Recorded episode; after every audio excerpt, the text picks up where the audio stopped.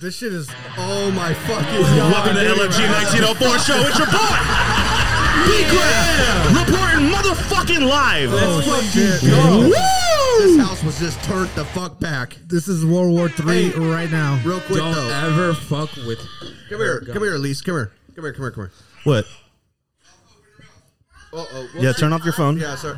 I had to turn off. I, everybody, let's wish Elise a happy birthday. Six years clean, baby. Happy birthday to Hey. Can you guys Happy believe birthday that? Cut it- cut to it out, cut it out. Can you Happy believe that they're coming to my birthday, house? dear Oh my God, Lee. Gloria. Let's take a moment to talk about Happy, Happy birthday. The Can we get through the disrespect. celebration first? Is it okay? Can I do that? Congratulations. Can I congratulate And No, don't I'm not- don't Don't let her crack. talk. I've got a gift for Don't let you. her She's talk. hella- she's no hella it. mad. crack. Better be more gummy We bears. can't. Oh, Break it shit. up. I've got I've got a gift for you. What's the gift? It's a little gem.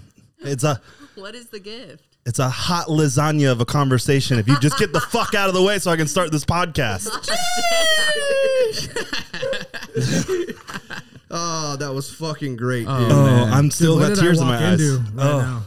Oops, Oh, sorry about that. Let me just get right into it. Let's welcome to the show, Mr. Mike Ratzo. How you fucking doing, Hello. player? Hi. Yeah. Good. How are you? Phew, I didn't do sound checks, Is nothing, my because face it close was, enough to this mic? you're fucking in there like swimmer. Go ahead and talk. I will suck this mic's dick off right now. Okay, let's go. All right, That's right. And that's been another episode of the LFG 1904 show. Good God, sucking mics off.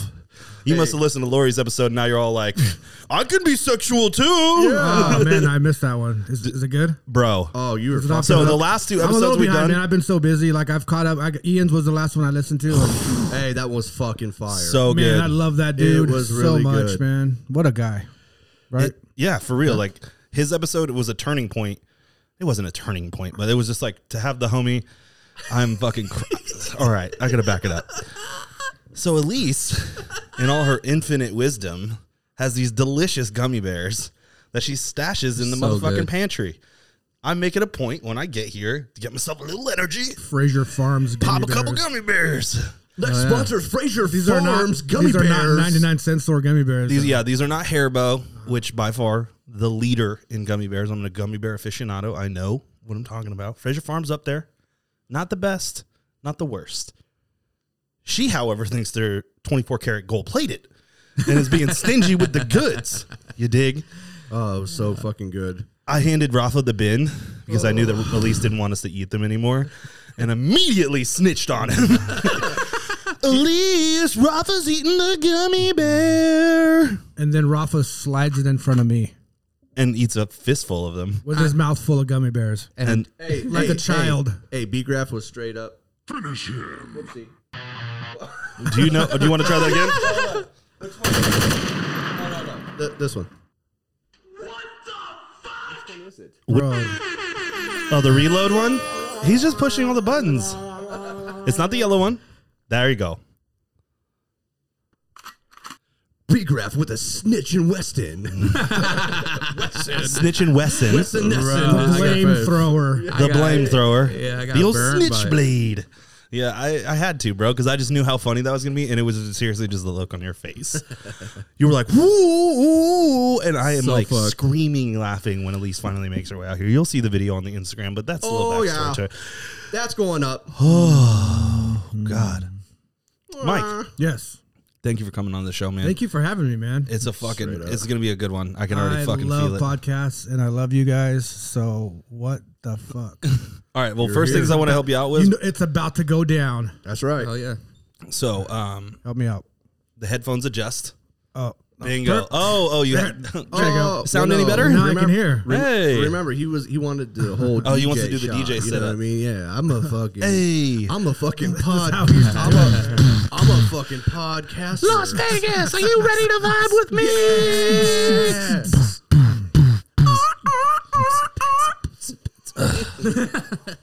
Damn.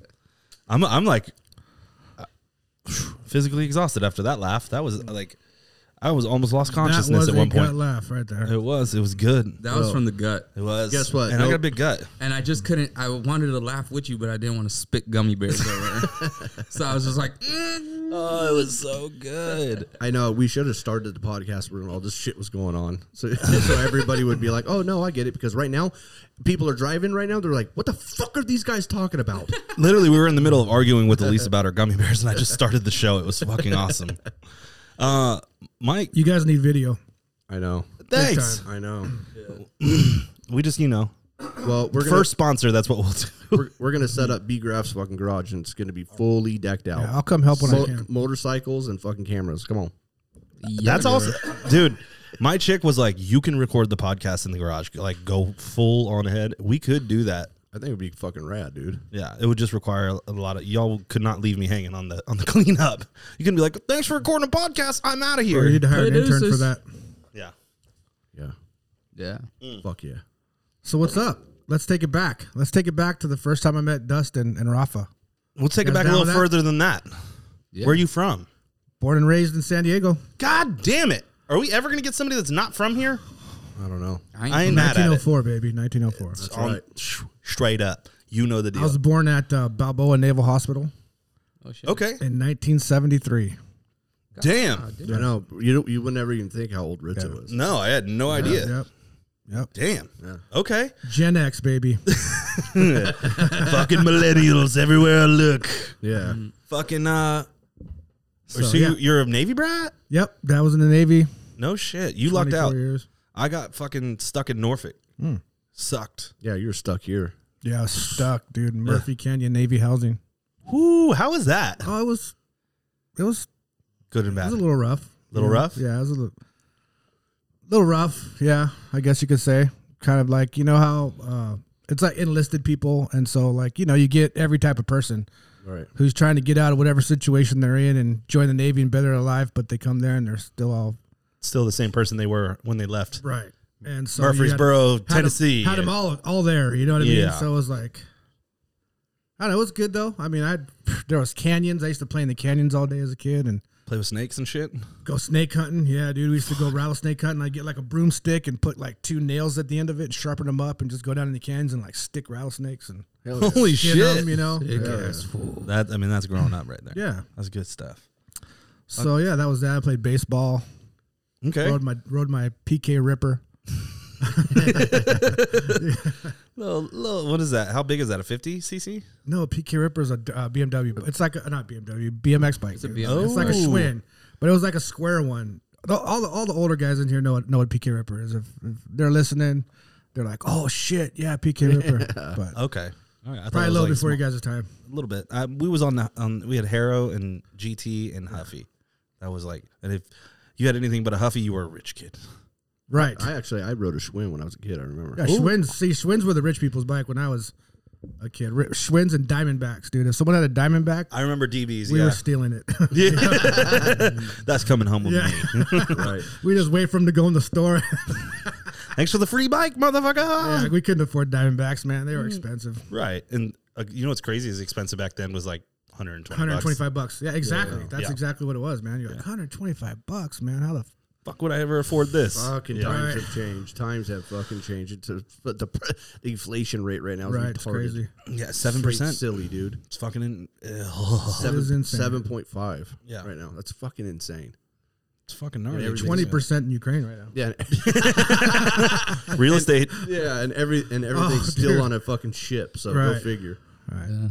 Oh no, what what you got a little gem for us? Oh no, people are just talking about like investing in rubles right now because there's they're 90 like less than a penny, Right. so you could like take a thousand bucks and buy you know um, you know however many whatever it is Rubles. hundred thousand rubles or whatever it works out to be, and then when the economy goes back up in Russia, you just make a shitload of money, you know. All right. Damn, do you predict the Russian economy bouncing back? Yeah, it'll bounce back, but that's kind of like uh, kind of like treason. Yeah, I You mean, know what I mean? Yeah. All right. Well, I don't know why because we still buy don't know either. fucking Yeah, eighty five percent of our petroleum comes from Russia. People, Right. and then we shut down the pipeline, which I kind of agree with shutting down the pop- pipeline based on how it was routed. But Crazy times we're living in. it is fucking wild, So Oh, man. yeah, I grew up uh, Cold War kid, you know, like, dude. um, yeah, fuck. eighties where You're we just were, like- reliving it. it's back. It's back. Red Dawn, baby. Red Dawn, exactly, man. That was like my favorite movie. Dot Stray Wolverines. bro. The new, But, what do you um, think of the new one? I didn't watch it. Really? I don't Yeah, so was that I, fucking? I don't really watch the new ones like that, like the new uh, remakes. Point Break or the new Red Dawn, dude. If you once you do it like that, Keanu Reeves and Nick Nolte or Swayze, come on, man, Come on. How do you beat? How do you top Swayze? True. I, I really hope they don't do that to any John Hughes movies because those are like fucking near and dear to the Oh, Sixteen heart. Candles Part Two. Weird Science Weird Part Science. Two, Oh yeah, yeah. Breakfast Club. Like you can Oh, forget redo it, that. dude. Forget yeah, it, man. I would fucking That's sacrilegious. if for real. Yeah. I think I think Hollywood knows better. Then again, Well, they'll probably try. If there's a buck to make, they'll do it. Oh, You know I was what about mean? to say. I mean, they're do- redoing it with fucking uh, Top Gun. I They're mean, doing he- it, yeah. It's a sequel. I mean, but he's But going to it's a be in sequel, the, right, Yeah, he's yeah. going to be in. It's I, different. that should be badass, really. dude. So I hope th- so. at least. I was actually I talked to another dude who was on that boat, but I had a good friend that was on that boat, and they're like Tom Cruise made it a like a, they made it an executive order like you were not to talk to him, look at him, get out of his way if he's walking by you because you wanted to stay in character.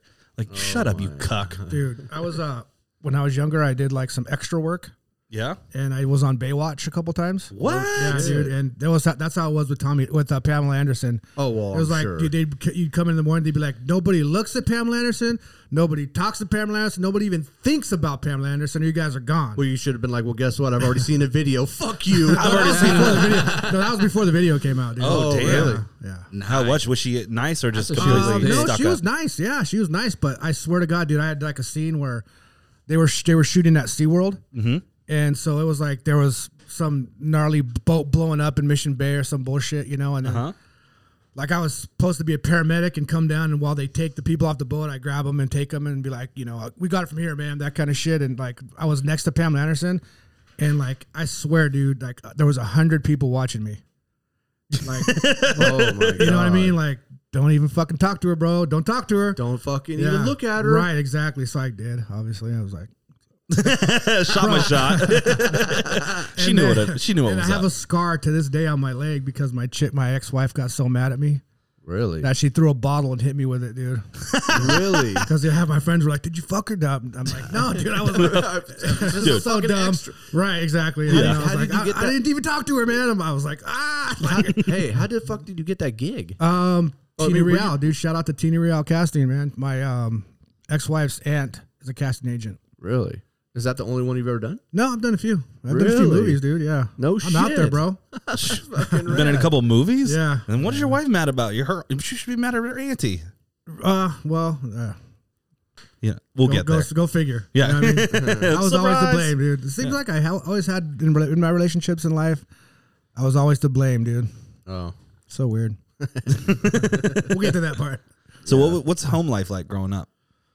Well, I'll tell you, man. My dad was a Vietnam vet, so he Ooh. was. Uh, I don't know too much about it because even to this day, we have not talked a lot about his experience in Vietnam. But I know he was there, and he was what's called an operations specialist.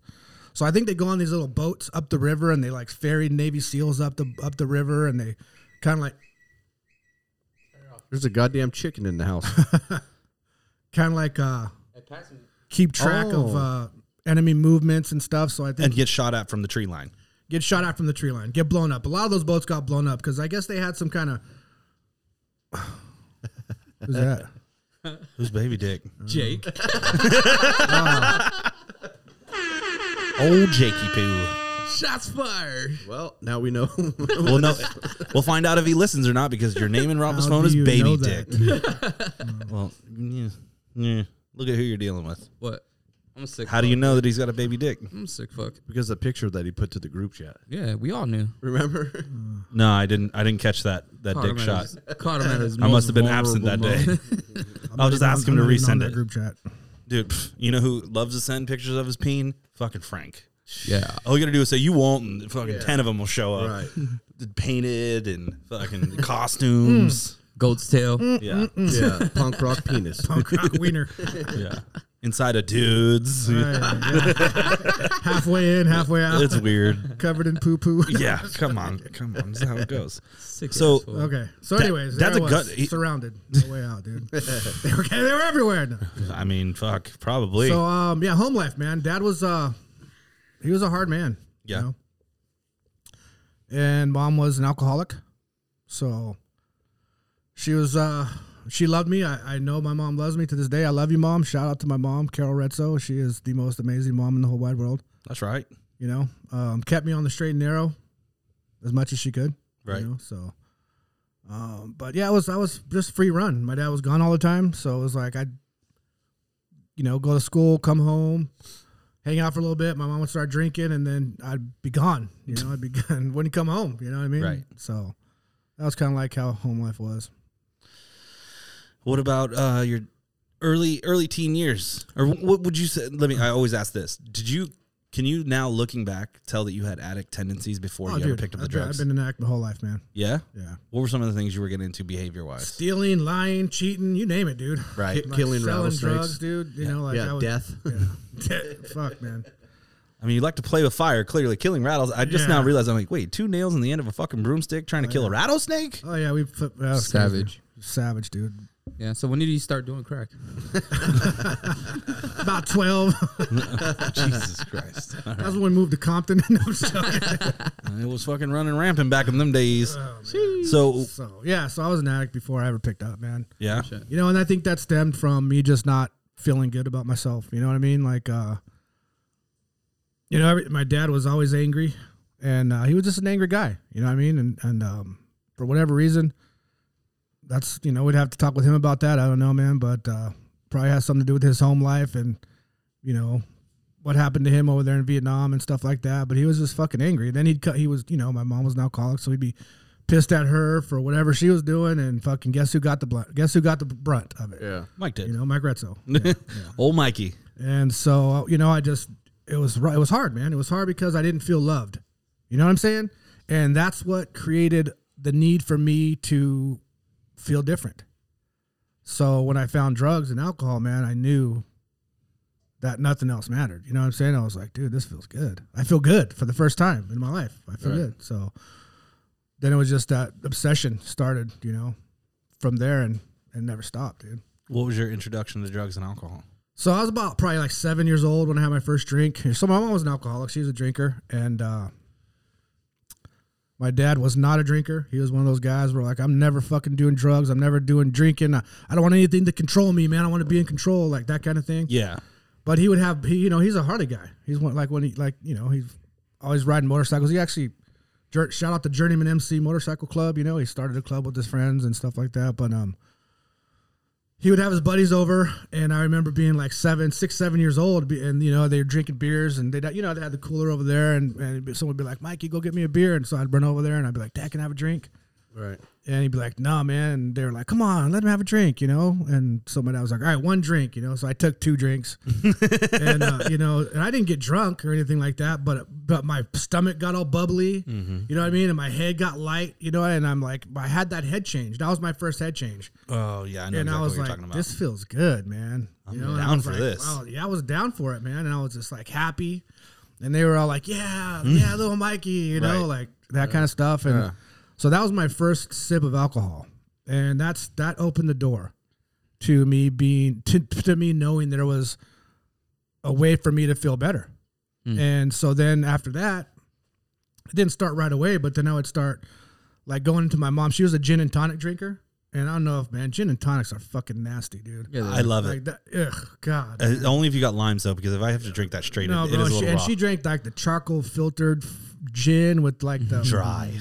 I don't even know what kind of tonic water it is, but it had like a yellow label, man. and- Sheps. Sheps, dude. Oh my god, dude. And it was so nasty, dude. But I remember just sneaking in. She'd have her like, you know, liquor under the cabinet, under the kitchen sink, and I'd sneak in there and pour some in a cup and then fill it back up with water. You know. Oh, and just you drink it, bastard! dude. No wonder she had to drink so much. And then she like smoke her cigarette. She smoked Marlboro 100s, you know. And she Cadillacs. smoke them like halfway. So Oh, I'd dude. dude, dude yeah. Yeah, so you, I'd had, fu- you had cigarettes bro, and booze I was at drinking all and smoking times. like at eight years old, Yeah, out absolutely. my window, dude. And and uh, my friends would be like, "Hey, go steal some of your mom's cigarette butts," you know. And I'd be like having almost full cigarettes, dude. You know? And so- sure. Yeah. so that's how that's how I started, and I, and I I knew that even then I knew I was different, man. You know what I mean? I knew I was different, and uh, it just kept going from there, and um, it re- progressed to me smoking weed, and then you know I was like a little I was you know I was a rough little kid, man. So all the older kids liked me. They'd be like, Mikey, go punch that guy, and so I'd run over there and punch him. And I'd get beat up, and then they'd come over there and they'd fight him and stuff like that. But they were just like, you know, sending me out to do that shit. And You were on a missile I was mission. just so happy. I was so happy. I was like, I had friends, you know what I mean? Right, People who right. loved me. Like, it was weird growing up without be with not no not feeling loved sucks, dude. And so when you find that in whatever Mm-hmm. way it is, man, you gravitate to it, whether it's healthy or unhealthy. You don't know at that age that this is not healthy love, dude. Yep. This is unhealthy love and this, this is not real love. Straight up. But you think you think it is, and you're all about it, man. And you start and you make choices and. So, anyways, they would fu- they would hook me up. I'd get I'd steal like ten dollars from my mom or my dad or whatever. Like I'd cha- get changed together, and they'd give me a dime bag. Back then, it was like three fingers, you know. Whoo, damn. And I'd roll them up into joints, and I'd go to school and sell them for two bucks a piece. You know, this is like sixth grade, fifth, sixth grade, dude. straight, Damn. straight fucking hustler. Right, dude. That was- exactly. so I'd have it in my lunchbox, you know, and uh, then I'd go to the there's like a mini market. I go buy candy, and yeah, I remember taking my first girlfriend to Carl Jr. with that money. you classy You boy. know what I mean? Yeah. Like, hey, honey. and she was the anything you girl want. everybody wanted to be with. I can't remember her name; it was so long ago, man. But everybody wanted to be with her, and I was like, and you know, I was like, hey, let's go. You want to go out with me? And she's like, where? I'm like, let's go to Carl's Jr. She's like, I love Carl's Jr. Back when the hamburgers were like, Her, her So name, her- weird. Her, name is gonna be Mrs. Hardy's. Yeah, it's so weird, Miss dude, the- Hardy. The, memories that you have. Like I remember her. Um, we got like hamburgers and French fries, and then I dumped all the French fries together and put ketchup on them. She's like, "What are you doing?" I'm like, "Putting ketchup on the French fries." She's like, "Well, what if I don't like ketchup?" I'm like, "Oh shoot, I'm sorry." She's like, "No, I do, but you just have to be conscious of that when you're dating girls." and we're so young, dude, like fifth grade. Damn. I'm like, "Okay, I remember that." Yeah, I remember that. So Damn. Now touch my pee pee. Yeah. Isn't it, all right. So after I don't So, put yeah. ketchup on the French fries, that's when I pull it out and you jerk it, right? Under the I don't table. think I was thinking that back then, man. I, I know I wasn't thinking that. Oh, dude. I was fuck just happy me. to be there. I was thinking about that shit. Well, I in mean, not preschool, that homie. specific Yeah. instance, but we did play doctor. Thanks, You Dad. know what I yeah, mean? no, yeah, th- thanks, Dad, for Yeah. having those playboys in the house. I, yeah, Oh, yeah, I yeah. mean, I was at a- at exposed an to it. early age, I was fucking really horny. Yeah. No, no, I was too, man. But I not at that. I think that was before it hit. That was like the year before it hit, or something like Right, that. right. or the, like the nervousness, you know, whatever it was. Like Yeah, I was yeah. not, I was the ugly duckling in my group of friends for a long time until I got to high school. Well, you sure have blossomed, handsome. Nah, Thank he you. still is. Come on. First off, Yeah, motherfucker, let's go then. do you want to take the Pepsi challenge with Poppy Chulo? What's, the fuck is that? You don't know what the Pepsi challenge is? It's where they wrap both cans in black and they have you drink one and they say which one do you ever, uh, which one do you like better? Okay. Yeah, Yeah, let's go. you know. I'm Coca Cola. You're Pepsi. oh god. They don't ever. Whenever you go to a restaurant, you know what I'm getting. I'm going down the rabbit hole. It doesn't. It doesn't matter. We've got friends. Anywho, anywho. We're getting jerked off at Everywhere. Carl's Jr.'s. I was not Everywhere. getting jerked Dude, it's okay. All right. It's allegedly. Allegedly. Allegedly. So uh you're selling weed. That's Yeah, pretty man. impressive. I was, a three dude. finger dime bag is impressive. And then all as the fuck. bigger kids would come to me, dude. Wow. You know, like because there was all kinds of kids in the neighborhood at in Murphy County. I lived there until I was about 11 Mm-hmm.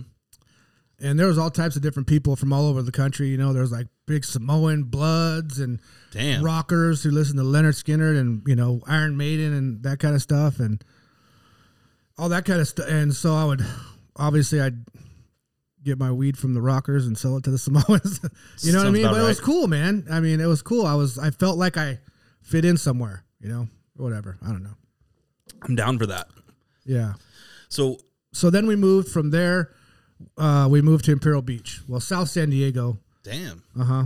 Uh When I was about f- right in middle school. So like Right in IB middle or school. like IB. National City? No, like IB. In IB. Okay. Oh nice. They used to call it South San Diego. Well, there's a there's a line like 13th Street. The the zip code changes, and I lived on 16th Street. There's like there's like three zip codes on that. Right, area. exactly. It's So fucking nuts, technically, man. I mean, I went to Mar Vista, which is in Imperial Beach, but I didn't live in Imperial Beach. I lived in South San Diego, but I still said I was from Imperial Beach or South, where whatever. If I was with people from South San Diego, I was from South San Diego. If I was IB's with dope. IB, I was- yeah, It, and it was affordable up until I think the last two years it's gotten super fucking pricey. yeah. It was, it was it was different back then. It was a lot of La Hood. lot of hood, Lot a lot of of hood. gang, lot of gangs, man. Really? A lot of gangs, dude. There are so many gangs in that area. I cannot believe it. No I Oh, shit. didn't know that many gangs existed. Damn. Just every street was a different set, Uh, every couple, every every couple blocks. right?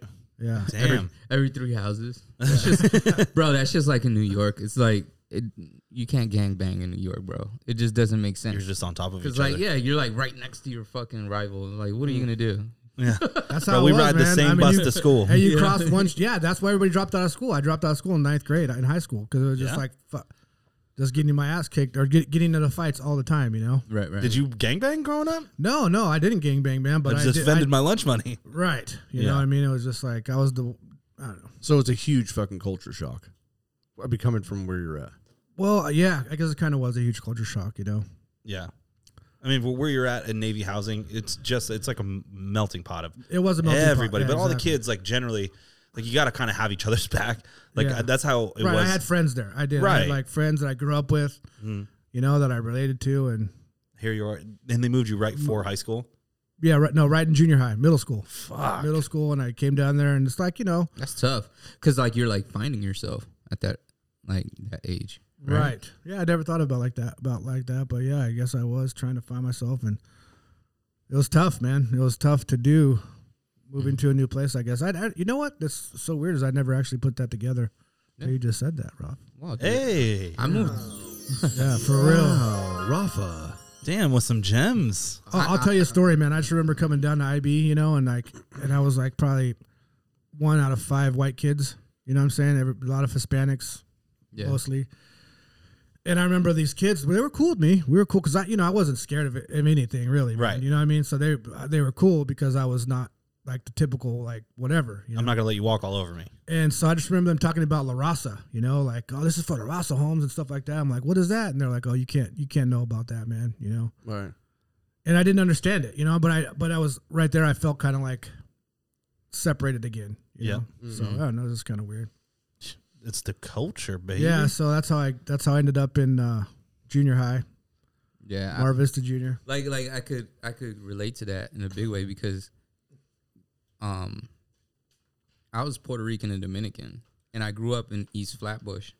And East Flatbush is just like I talked about it a couple times, but like it's just like predominantly like a Jamaican neighborhood and a lot of Haitians and stuff like that. So I was light skinned in that neighborhood and a lot of people just treated me different. You know what I'm saying? Like all That's the a real time. thing, man. Yeah. And it's Very crazy. true. Yeah, especially around that time. Like I think we moved there. We moved. Nah, I kind of grew up there. Like from from the the beginning of middle school to about um to about high school, and then I moved out to Best Eye, and man, Best Eye was so much better. Hmm. Because it's just like this guy makes me want to go to Yeah. New York. That Man, first I Thai could- savant. I could totally relate, man. I was a fucking Mediterranean cowboy in Ramona. get the fuck Get out the of fuck here. out of here. He does. He does his answer. That's why. A Mediterranean cowboy. you know what I mean? You know how He's like, fucking you guys tough got that any is? olives? Yeah. Yeah, you know what I mean? That's so fucking hard, dude. I can relate with you guys. I'm sorry. Get no, I'm glad, man. That's probably why we get along so well, dude. Are you Mediterranean as well? Italian. Italian. Yeah, I'm a- That's a full Italian name. Yeah, I'm half go on. Italian. I'm okay. So I'm Italian, Irish, and English. Those Okay. Are my major. I cannot do an ancestry.com, dude. Because if I find out I'm like 1% Moroccan, fuck it, I'm eating pigeon for dinner. Fuck, they don't eat pigeon, bro. Hey, we have we actually have that fucking thing right now, and I'm like, I don't even want to do it. Yeah. I did- I'm okay with So what I here's the think. deal. My sister already did it, right? And I, my whole life Oh. growing up, I thought I was Greek and Italian. That's what we, we- we're mainly that, right? But then there's, a, wh- we're just a mix of things. we all are. My sister, she's five percent Saudi Filipino? Arab- no, Saudi Arabian. What? Yeah. Wow. And yeah, I so- got one percent Polynesian somehow. But my last name, my last name is Woolsey, and that's English. Uh-huh. So my grandfather was half English and half Italian. My grandmother was full Italian. My other grandma was Greek. Then my other grandfather, my grandfather was uh, German. So I have a, a mixture of things. You know what I mean? But the five percent Saudi Arabian That's just crazy. got me like, Just, fucking took, what? just took it and ran with it. Hey, let's get this Saudi money, But that- baby. but that's why. But that's why Clea was saying like you'll notice now or something. You know, on the one pod. Straight up. Do me a That's favor. why Dustin. you like hummus. Pull that cord so it's not yanking on it like that. Hummus. You probably have to do it from the back. That's what she said. Hey. Hey. Oh, damn. There you go. Damn. Oh, look at that. Oh, so I could have just pulled this up real quick. Hey. Hummus. You guys So- got a nice setup here, man. Thank Yeah, I you. know. One day we'll have a fucking studio. But you know, it's cool. I mean, ev- ev- everybody that comes, they're like, "Holy shit!" Yeah. Because I mean, when you're listening to it in the car, man, or e- anywhere, it fucking sounds super. It does. Fucking It does. clear. It's professional. Yeah. and I've heard other podcasts where I'm like, "What the? What, are they in the Right. fucking sewer right, Right. now? What are Like, these what the guys fuck are they doing?" You know what I hate the most about podcasts is when people's mics are hot and they're li- like, Like their S's are all like. So it's called a de-esser. This platform actually has it, Oh it my lowers god, it. dude! Yeah. I'm I like, have that cranked up because some people snakes. fucking have it and they- like they don't even know. You don't Right. know it until you listen to it. So what are you into? Yeah, exactly. If you ever fucking talk like, to me like "Alright." I'm some Tinder date ever Oh Dude. again. So what are you into? Yeah, baby. Father Oh, Chris. man. Do you like to come into my dungeon? I got you a new uniform, Chris. Oh my god. So, So you anyways, drop out of where I school. was, dude. Ninth grade. This is no, we're we're jumping ahead, man. Are we jumping ahead? oh, or, so or- let's stick around. Let's Yeah, yeah, we're- let's get hey. through junior high here. okay. Oh, Yeah, I'm- junior I'm high, bu- some major shit happens, man. Let's Okay. go. We're, we're buckled the fuck up. Right. So, junior high, you know, I'm like 11, 12, 13. And um, when I was in Murphy Canyon, when I was like right before we moved, uh, my best friend, shout out Aaron Delaney. He's uh Shout out Aaron Delaney. he's a I don't know what he's doing now. He's a truck driver, but um, anyways, he was my his mom. Her name was uh, Belinda. Okay. and she was like my second mom, dude. I mean, she, I loved her to death. Rip, rest in peace, man. But um, she was she was a biker, you know, like she was a real biker. You know what Yeah. I'm saying? Like she was a real biker with real connections, with real people coming over to her house, and you know, real shit going down. You know Right. what I'm saying? And um, Doing biker shit. doing biker shit. Right. All that comes wrong with it. you Right. know? And so I remember uh, we're in her kitchen one time and this dude's cooking something, you know? And it's like, it looks like fucking butter. You know, I'm like, what are you doing? What are you making butter? He's like, no, I'm making meth, dude. You know, I'm Oh. finishing it off right now in this pan. What I'm the like, fuck? dude, really? He's like, yeah, you want some? I'm like, no, I'm cool, man. but anyways, I ended up getting some. I ended up getting okay, so I ended up getting a little yellow. Back then, they had these like little vials. You probably seen them on the East Coast. yeah. Where They put like crack. They put that famous crack. put or crack in it. heroin or whatever they put in there. You Yes, know? sir. But it had a yellow top, and he's like, "If you guys get ten bucks, I'll give you this this vial full." You know. So I'm like, "All right, we can get ten bucks." And so we got ten bucks together, and uh, went went to my friend Aaron's room, and we had just gotten done with the carnival. There was like a carnival that comes through, and I had won this like Jack Daniels mirror by throwing darts at balloons. You know. Nice. And um, we chopped that shit up on the Jack Daniels mirror, and I did my first line of meth, and and that was it, dude. what year is it? Uh, I couldn't even tell you, man. Eighty something, dude. Yeah. That's Oh, when that Eighty six. shit- That's- No, 86. no, eighty five. Damn. Eighty five, dude. 84, 85. God, Nineteen damn. eighty five, dude. Fuck. Eighty four. It was like early. It was like right around there. I was eleven. Fuck. Oh my God! Really? Right. You did some peanut butter crack and f- or meth? Yeah. peanut butter meth. Peanut butter. Is this crack, the that's shit that ex- Joseph was talking Yeah. about? That's exactly what it was, man. One hundred percent, it is. Yeah. I already know. Damn. So what's that first one Um, like? That was life changing, man. I immediately fell in love. You know, I did. I was happy. I went home, did my homework for the first time in my entire life. You know what I'm saying? I was like, fuck it, I'll just do it. yeah, I was like, this homework's not that bad. You know, I'm like, drew on my folder, wrapped my book up. I mean, it was just like, got up. I was up for school. My mom came in. She's like, ooh, you're up already. That's the first. I'm like, yeah, mom, I just can't wait to go to school. You know, like I just was, I mean, it took, it was love at first bump, dude. Damn. And so I didn't get to do it again, but then I moved down to Imperial Beach and it was all over that place, man. And my these guys who lived across the street from me, like they were like 17, 18, you know, I was like 12, 13 and and uh and they were they had the stuff, dude. You know what I mean? There was like every corner down there. It's, it's on every corner. And so I shit. yeah, dude, it was like the meth heaven, you know? So I would steal anything I can get my hands on to get meth, dude. And that started in junior high, you know? And so by the time I graduated junior high, uh, I was already had a habit, dude. And so I would, be- you know, I'd, s- and I was young, you know what I mean? So they'd fucking full on take advantage of me, dude. I'd bring them something like, I'd bring them like a, a boom box. They'd be like, yeah, I can get you 10 bucks for that, you know? And they'd go sell it for 40 and give me 10 bucks worth of dope or whatever. But I was happy. I had 10 bucks worth of dope. And then, uh, eventually I realized that they were slamming their dope. And so right as I right as I was probably going into high school, I started slamming dope, dude. And so that's kind of really why I didn't make it through my first year of high school. Holy shit. Yeah. Mm. Holy shit. You Yeah, were man. slamming dope as a fucking Yeah, like 14 13, year old. 14, yeah. Yep. Fuck. So by the time I was 15, I was a wreck.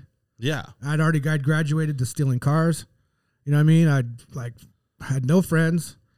Um, I was an addict, dude, through and through, and I knew it, man. And I knew it was different, man. I knew I was different than everybody else. Like I'd go to school, I'd try to go to school, and I'd have been up all night, and I had these big ass fucking sores on my face from like picking in the mirror. You know what I mean? And like I was just like, everybody's like, "What's wrong with you, man? Are you sick?" I'm like, "No, I'm good. I'm great. I feel great." And I'd be like drawing stuff and handing out these tweaker drawings and stuff. I mean, I just was, I was an addict from the day, I, I- probably from the day I was born. But I knew, I knew then I was different, and it started to catch up to me. And so by the time I was 15, I'd already gotten into some trouble. I was already slamming uh, enough dope to where like I, you know, I was like, this this should be I should be more high. I should, this should be working better, but it wasn't working anymore, and I couldn't figure it out, man. And so I just had a, I kind of like had a breakdown. And 15 years old, um, that lady Belinda, who I got my first hit of dope at her house, she fucking had gone to prison got out and was going to meetings. And so I hit her up and I went to my first meeting at 15. So, dude. All right, I, can we rewind it a bit? Do you remember stealing your first car? oh yeah, dude. I, What was you it? know what? Let me see. It was a Ford Ranger. Yeah, check this out, man. So it's been, that was a long- that was a long time ago. So Yeah. So my buddy Leo, he worked at Pearson Ford.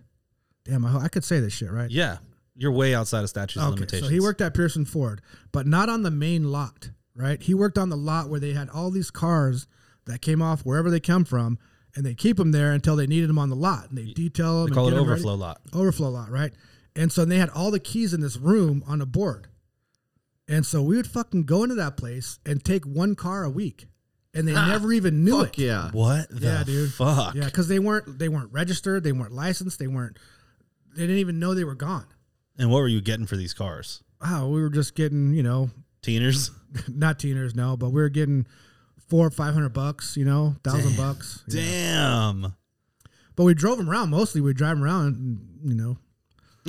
Of course you did. Strap Yeah, on a license plate exactly, and fucking dude. Yeah. G Oh man, ride. dude, I told some of my best lies I've ever told getting pulled over in those cars, man. Oh my Holy God, dude. shit! What would you tell What are a you cop? doing driving f- your feet? I'm like, oh, it's my my friend's car. Yeah, he's really rich. I don't know. I don't know. Just Yeah, all kinds right. of nonsense, dude. It's the fucking 80s, too. Yeah, it's Yeah. the 80, exactly. Yeah, It's different. It was it- different it's back so then. di- it was Dude, I different remember than I had this 90s, dude, I dude. had this cop calling my house every day, talking to my mom, being like, "I know he's into stuff. You know, I know he's doing something, and you know, I can't prove it, but I know it. You know, and like it was crazy, dude. Uh-huh. And I was 15, man. You know, what I mean, it was nuts. Fucking wild. Yeah. That's fucking wild. So and I'd dude, girls would be like, "Oh, you know, the older chicks in the hood would be like, "Oh, you can get cars." You know, I'm like, Right.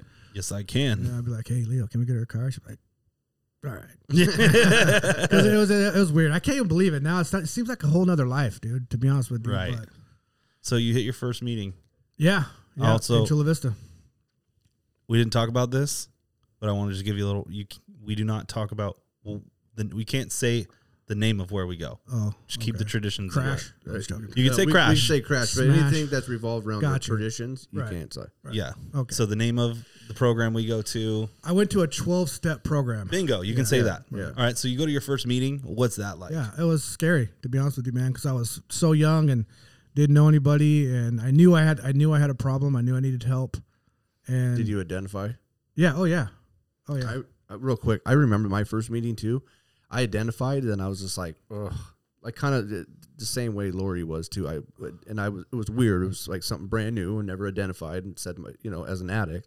But after I, I remember saying, I was like giggling, like Really? yeah, like it was just uncomfortable. I was super uncomfortable. I grew up in the room, so my first meeting, like I, I grew up going to meetings with my dad, and as a teenager, I d- identified, and it just was like that's just what I am, you know. Like both my parents met in the room, so yeah, it, it was like this was inevitable. Yeah, well, you know, I had I had like a I had- I had some help. She helped me. She walked me through it. You know what I mean? That first, hey, you need to go there. You need to raise your hand. Tell them you're an addict. Tell them what's going on, and you need to get help. You know what I mean? Because you're gonna be dead if you don't. dude, and I was back like- then it was and I- and I gnarly believed hard her. hitters. You know what I mean? I believed her. I, I thought I believed that I would be dead because it was close. Call, I, would, I would have close calls all the time, man. I mean, not necessarily overdosing on drugs, but like other shit that Lifestyle. happens in Li- that life- lifestyle. yeah, and I'm just lifestyle. like, you know, these 25 year old men were coming after me. Like, I, it was nuts, man. It was Really? nuts, dude. Yeah. And so I knew I needed help. I knew I needed to get out of there. And so when I got to that meeting, I was just like, hey, I'm an addict, man. I need help. And how'd it go from And there? they're like, all right, come on, Come on, little Mikey. You know what I Yeah. mean? It was the same kind of thing as I was as I was in, in the neighborhood, you know? That's that, that's a good point Yeah. because a lot of people in the rooms are are just like the guys that we grew up with. Right. You know what I mean? But now they're just clean. Right. I mean, they still have that same mentality, but there's always there's always somebody in the in whatever street you're hanging ar- around and doing the dirt. They're always like egging you on and like, come on, let's go. Uh-huh. right. It's the same fucking thing though. Same exact thing. And as It's a matter just, of it's fact, just a different lifestyle and different right. mentality. As, a- as a matter of fact, some of the like downest dudes that were from that neighborhood had done their time, done all the stuff, all the OGs, and they were in, in the program now.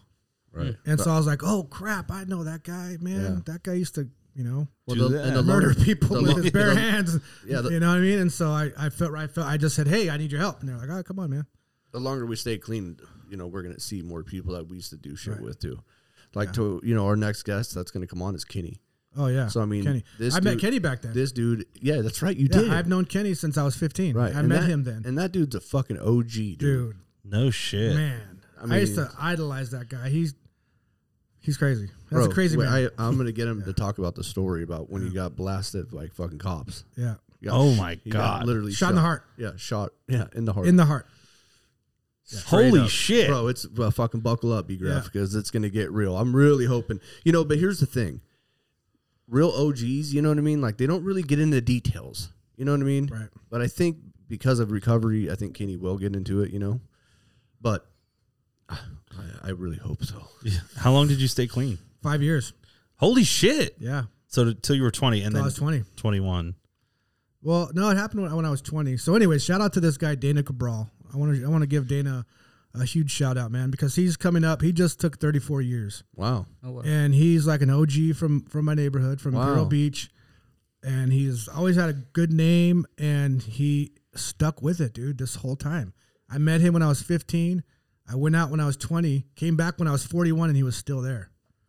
You know what I'm saying? He's still he's Holy still- shit. right. You went out for 21 years? Oh yeah, dude. Well, I mean, I had some some periods of Stints. sob- yeah sobriety, but never, I never Long came term. back to the to the twelve steps. Okay.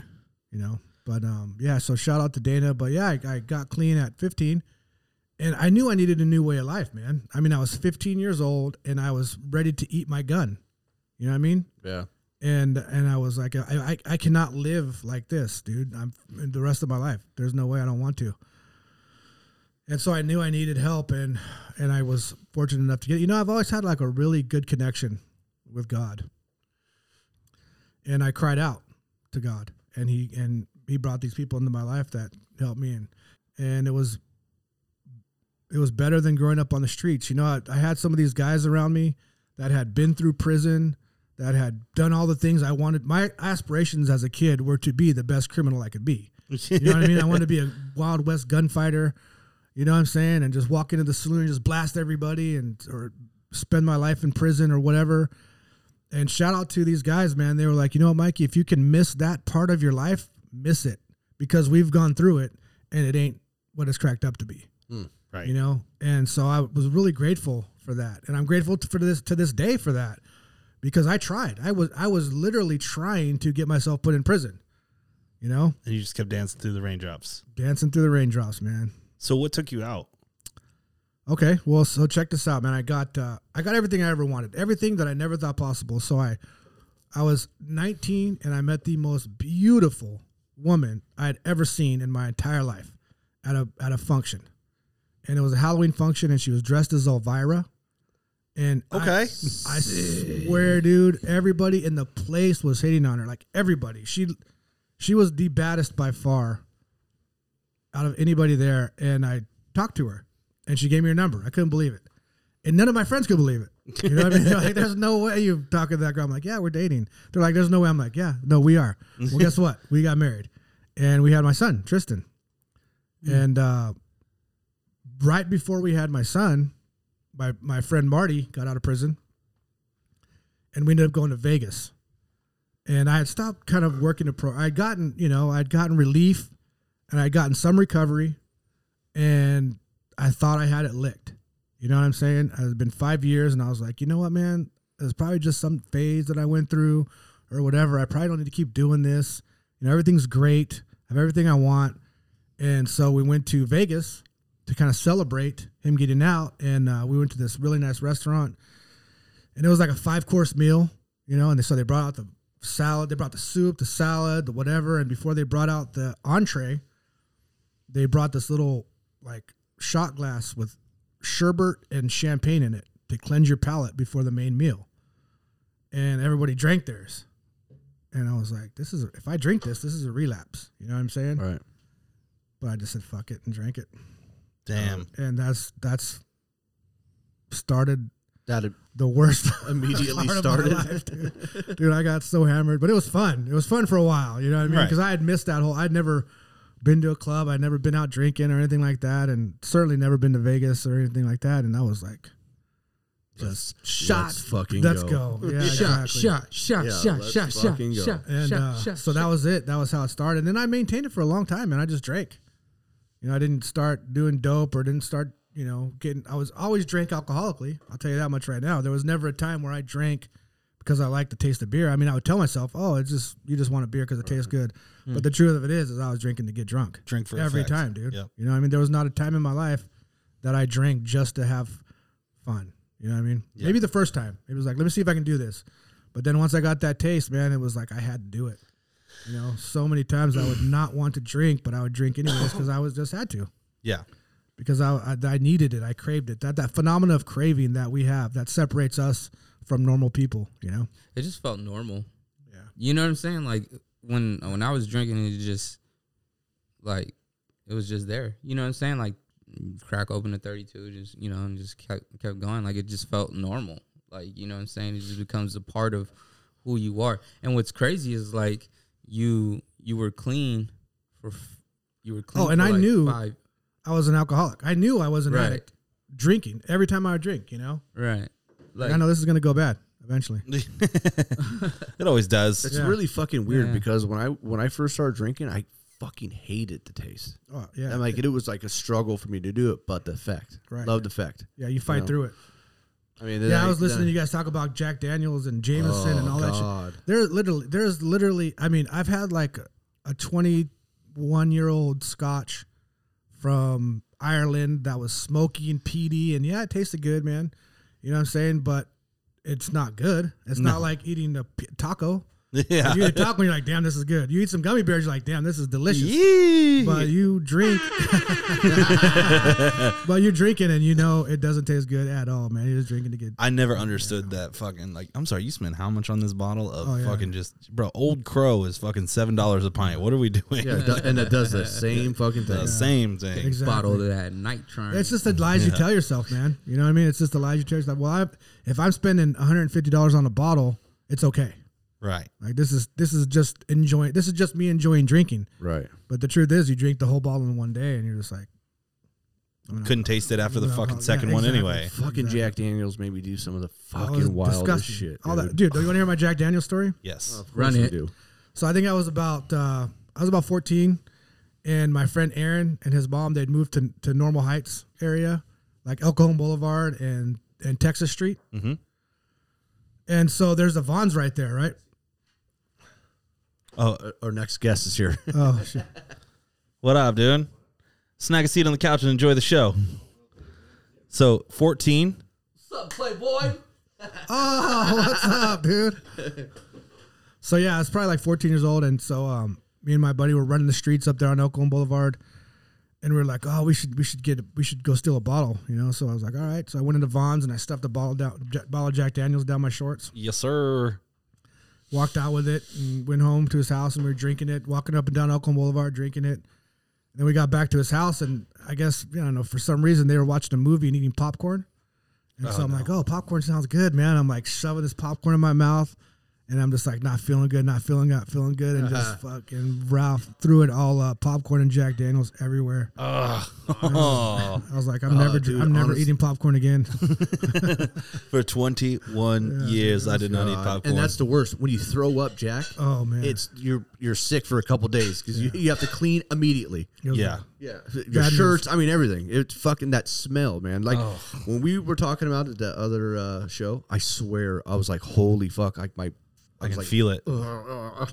I, yeah, I can smell it right now. It's fucking just My my No my, bueno. my good friend Brandon, he just gave me a text about some shit that I did when I was on Jack Daniels because it's funny. Like after we've had a few people hit up Lori about you know her last podcast, right? yeah, some And wild so shit. Some like some people are like, "Hey, um, I think that that was my mom." So well, you don't you Oh, don't wow. know you, you didn't listen to the show, so I didn't. yeah, so fuck off. She was named after a Yeah. woman. Oh, her the da- smoking. that I, I was- got the I got the first part. Of yeah, it. yeah. So she was named after the lady that was smoking, and then some guy hit her up and was like, "I think that was my mom." Wow. Oh you know what my I mean? And then so my buddy Brandon that I grew up with, he uh his uh his ex was a hairstylist before she went to Germany. So they worked together. Like Crazy. that's fucking crazy shit, you know what I mean? Serendipitous, man. yeah, Right, right. Small world. But he was he was- he also said, you know, we we were- we all went to a strip club one night and my boy was up there fucking dancing on the stage and I jumped on him, rode him like a fucking bull and I Oh my did the worm God. off the fucking stage. but that's Jack Daniels. Jack Daniels and Coke. Good time. Yes, sir. You know what I mean? Like fucking what? Yeah. Middle of cheetahs, like fucking acting like a fucking fool. Down the street from where you used to steal cars. Yeah. That's right. So Cheetahs is right next to Kearney Pearson, and like the running joke over there in that car business is they they all know the lunch specials every day of the week at Cheetahs, and they just go and spend no, their lunch he's, break. he's there. talking about a, deal, a different dealership, No. the one off Elkhorn Boulevard, Yeah. right? Yeah. Exactly. Yeah. Oh, that's Pearson That, Ford. that Yeah. place burnt the fuck down. Well, at one time it did. Yeah. oh shit. Yeah, yeah, yeah. Probably an insurance fraud. No uh, Oh, statute of limitations Pro- on that. It, it probably is. Yeah. so So yeah, man. Where we at? You're in Vegas. Oh, so we're in Vegas. Twenty years old. you drink the champagne, then what? Drink the champagne, then we just partied all night. Went and saw Lance Burton at the some hotel. You know, just did Vegas, man. We're all suited Yeah. and booted, and uh we just partied. It was it was a party. It was fun. I had fun, Cocaine? you know? No, uh, no, Just drinking.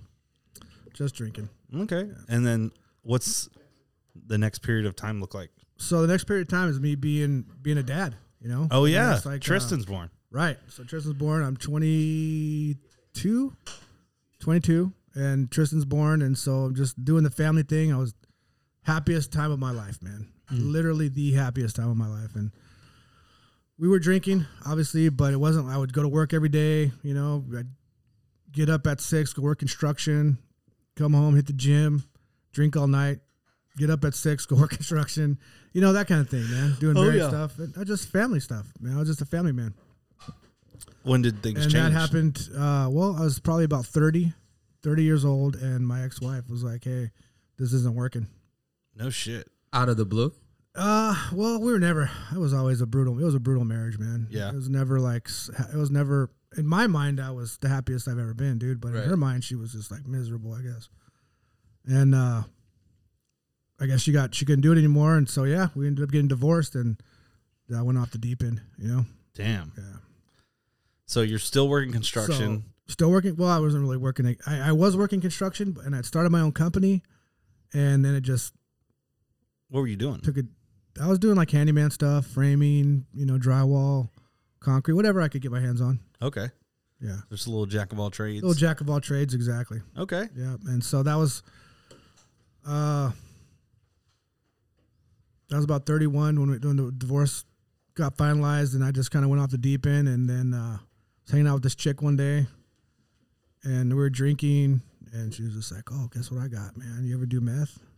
And I was like, "Oh, yeah, I've done it once or twice." yeah, a little bit, And, uh, you know, a little yeah, and then I some. was off to the races, man. So I was about thirty-one, and just man, I just picked up right where I left off. gigging, You just know? fucking Yeah, just- getting it. Uh, but this time it got weird, man, because you know I was older and all that kind of stuff, and thank you. And then uh, kind of psychosis set in, you know, that whole crazy part of the meth. I got the meth was different.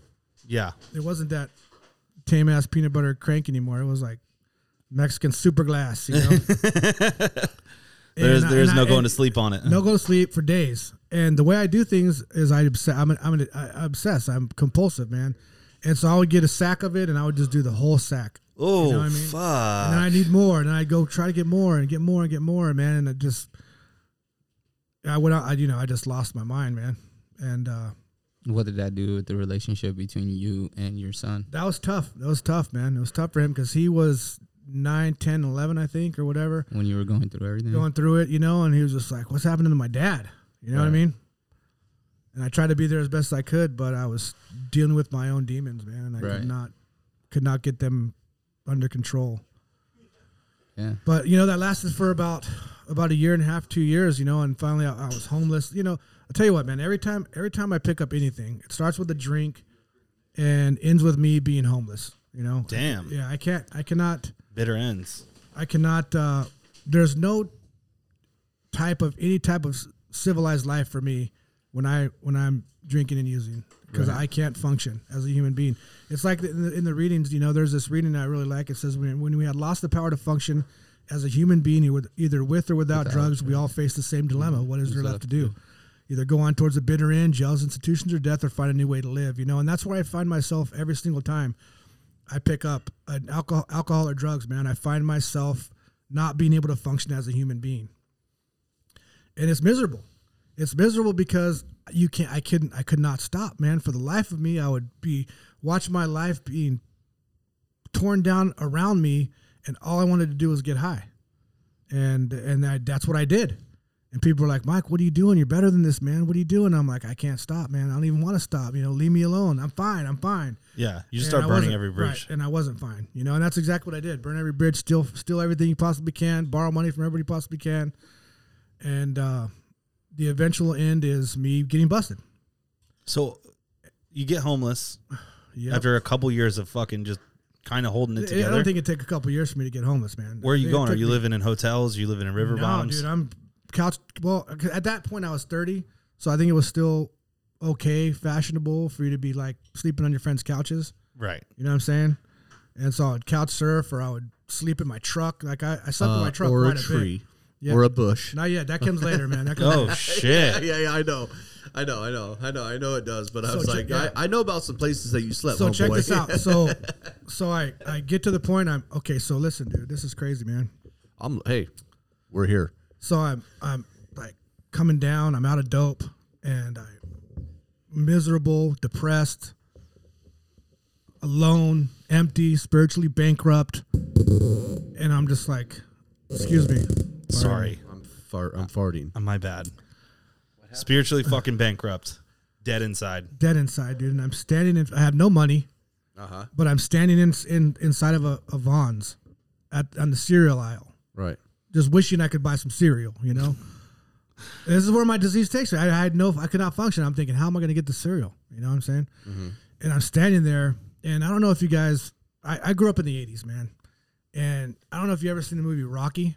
Yes. well, there's a few of them, Yeah. and Rocky Three, he fights this dude Clubber Lane, right? Yes, sir. Mr. T. and Apollo Creed is training him, and he's like, "Man, Rocky." And so I'm Italian, so Sylvester Stallone was a hero, The Italian stallion. a hero. Uh, I You know what I'm saying? Every movie, Man, Mm-hmm. he- Rambo. he you still name it, is. still is. He still is. Shout out Yeah, to Sly yeah, Stallone, yeah. baby. Yeah, we love yeah. you, Sly. You're a fucking- national treasure. Yeah, goddamn.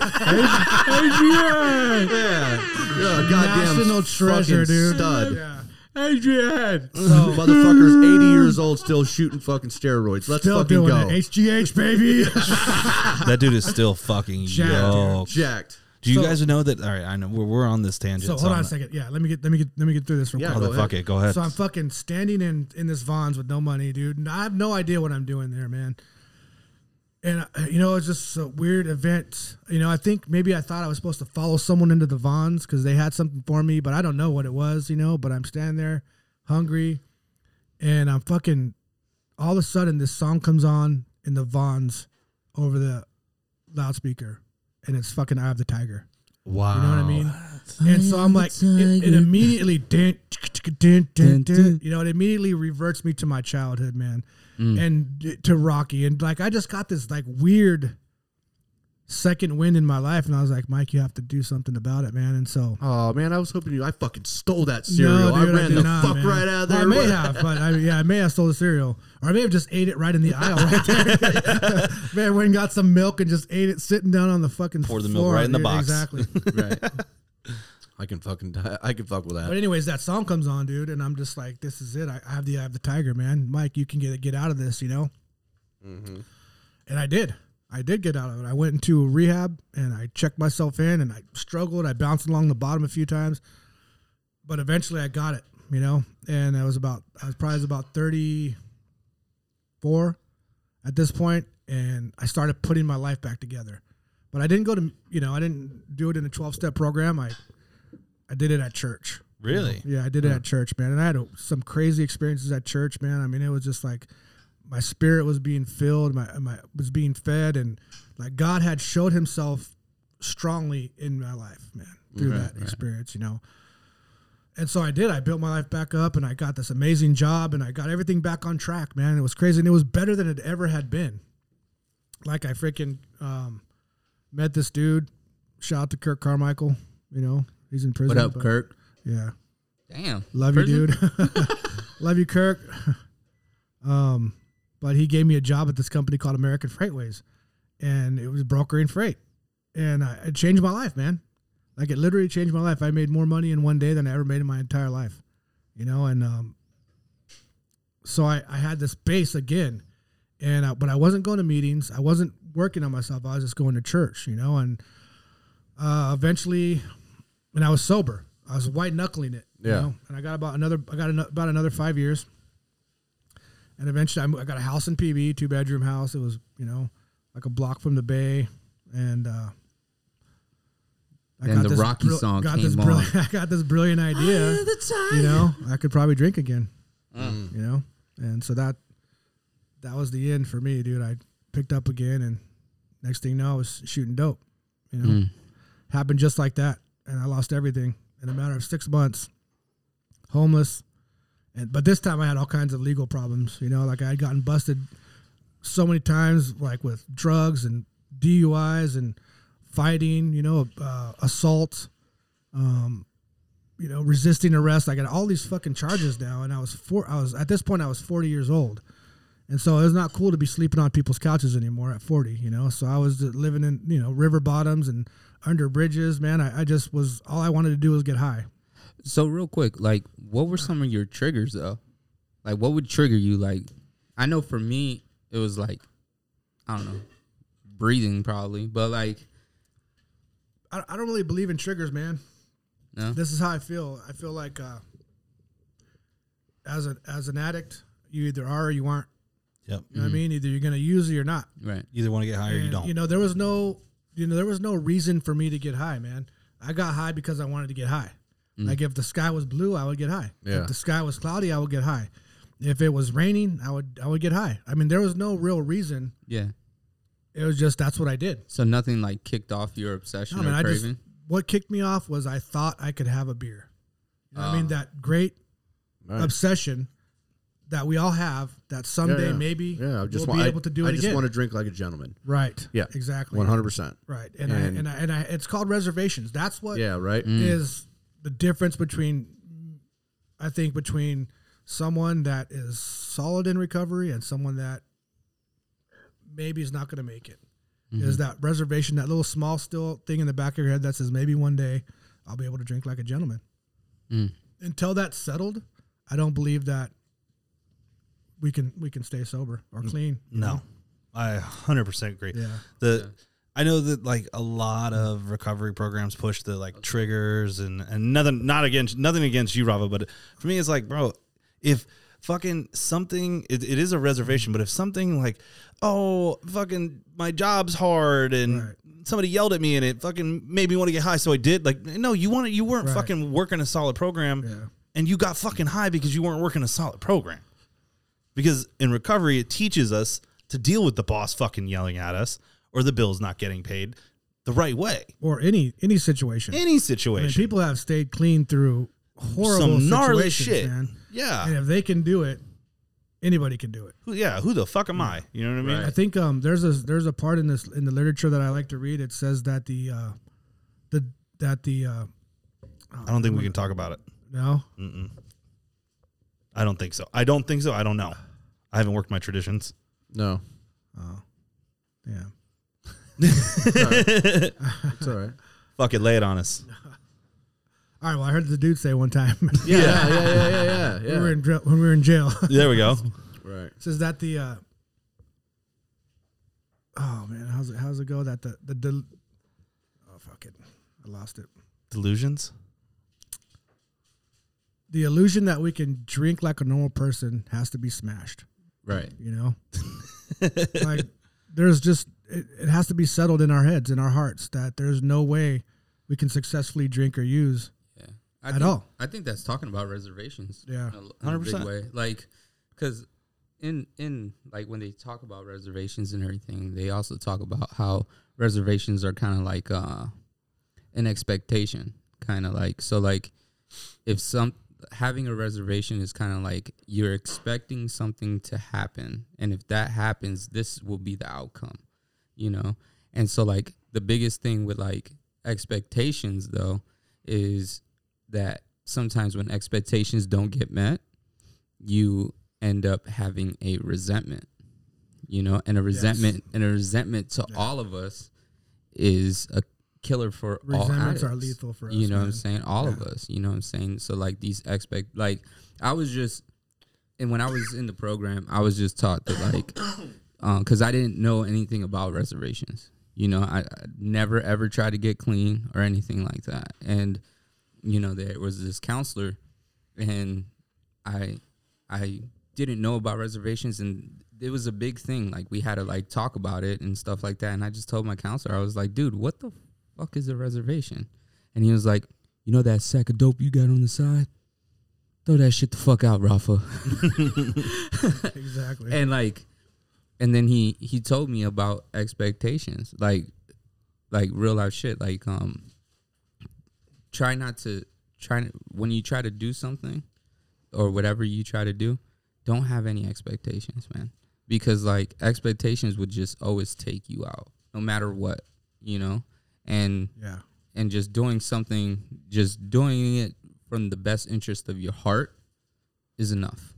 You know, and if it do, and if it doesn't work out, then it doesn't work out. You know what I'm saying? So like, I try to I try to use that as much as I can, but every now and then I'm human, dude. You know what I'm saying? And and human beings like we expect our car to turn on in the morning. You know what I'm saying? We expect the lights to be on when we pay our bills. You know what I'm saying? But sometimes this shit just doesn't happen um you know i, I don't know man like expectations and reservations kind of like go hand in hand you know for me at least you know good stuff man yeah just a little Just bit check out the brain on rafa Nailed it.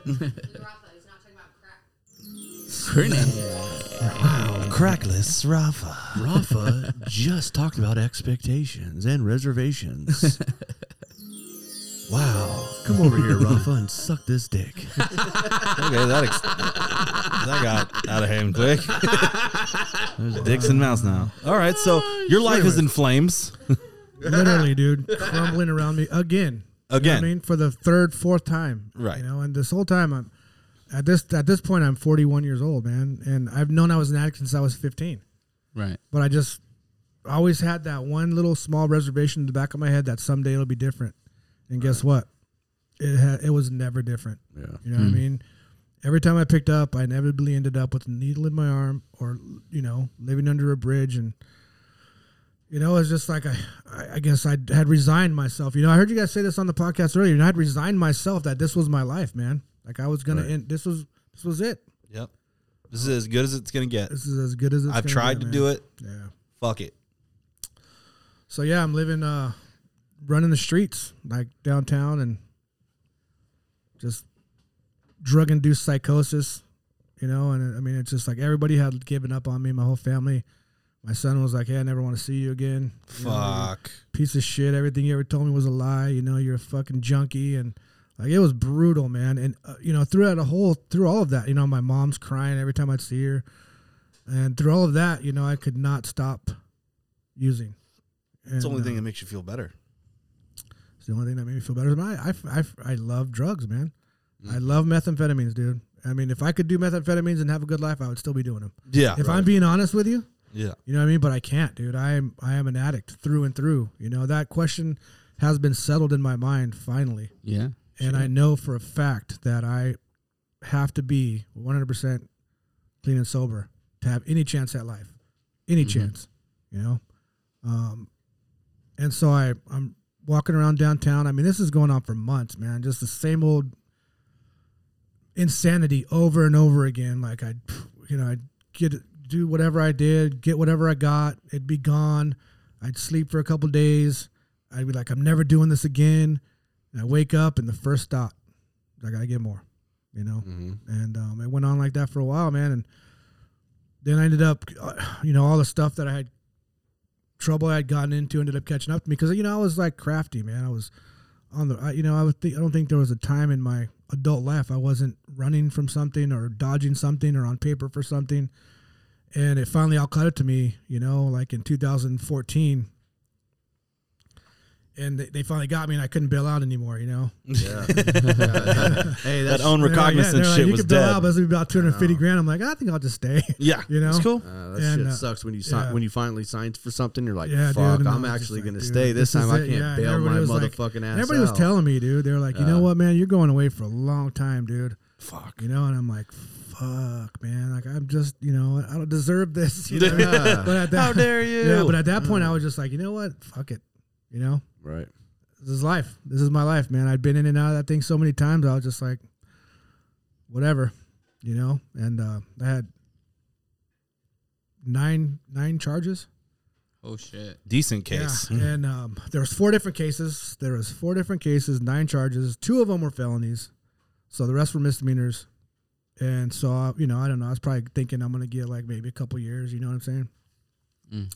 Everybody's saying you're gonna get a couple years. You know, no biggie. And um, I don't know. You know I always SB saw, I 109? always found that funny What? when they're like, ah, just two years. yeah, You know what I mean? yeah, And it's, better like, than yeah. ten. Well, no, you're right, but it's like, dude, fucking a month in fucking lockup is fucking shit. Right. You know what I mean? But I mean, Yeah. you, you definitely get used to it. Bro, to put that in perspective for myself, like just now, I'm like, I came back two years ago. Yeah, I know, but that's Yeah. what I'm saying. If I It's spent like- the last two years gone, I'd I mean, be you got fucking. yeah. I mean, Right. you have guys that like held it down for fucking, you know what I mean, a while. Dude. Calendars. So right, that that, that ain't 37 shit. years. My homeboy Yeah. did 37 straight, dude. Ooh, Yeah, that's Anyways. a that's a lifetime. it was a lifetime. Yeah. Yeah, he was one of those '80s drive-by guys, and they wanted to make a Make an example. out of it. Mm. example of him, and they did. Wow. Yeah. So So, anyways, I'm sitting in county jail. Uh, can't bail out this time, so I Mm-hmm. have a bunch of charges, and um, you know, I'm just thinking, whatever, dude. This is my life. You know, what I mean, I'm gonna go in here and I'm gonna do this thing, and you know, How old was your son at this time? oh, he's already grown up, man. He's already like 18.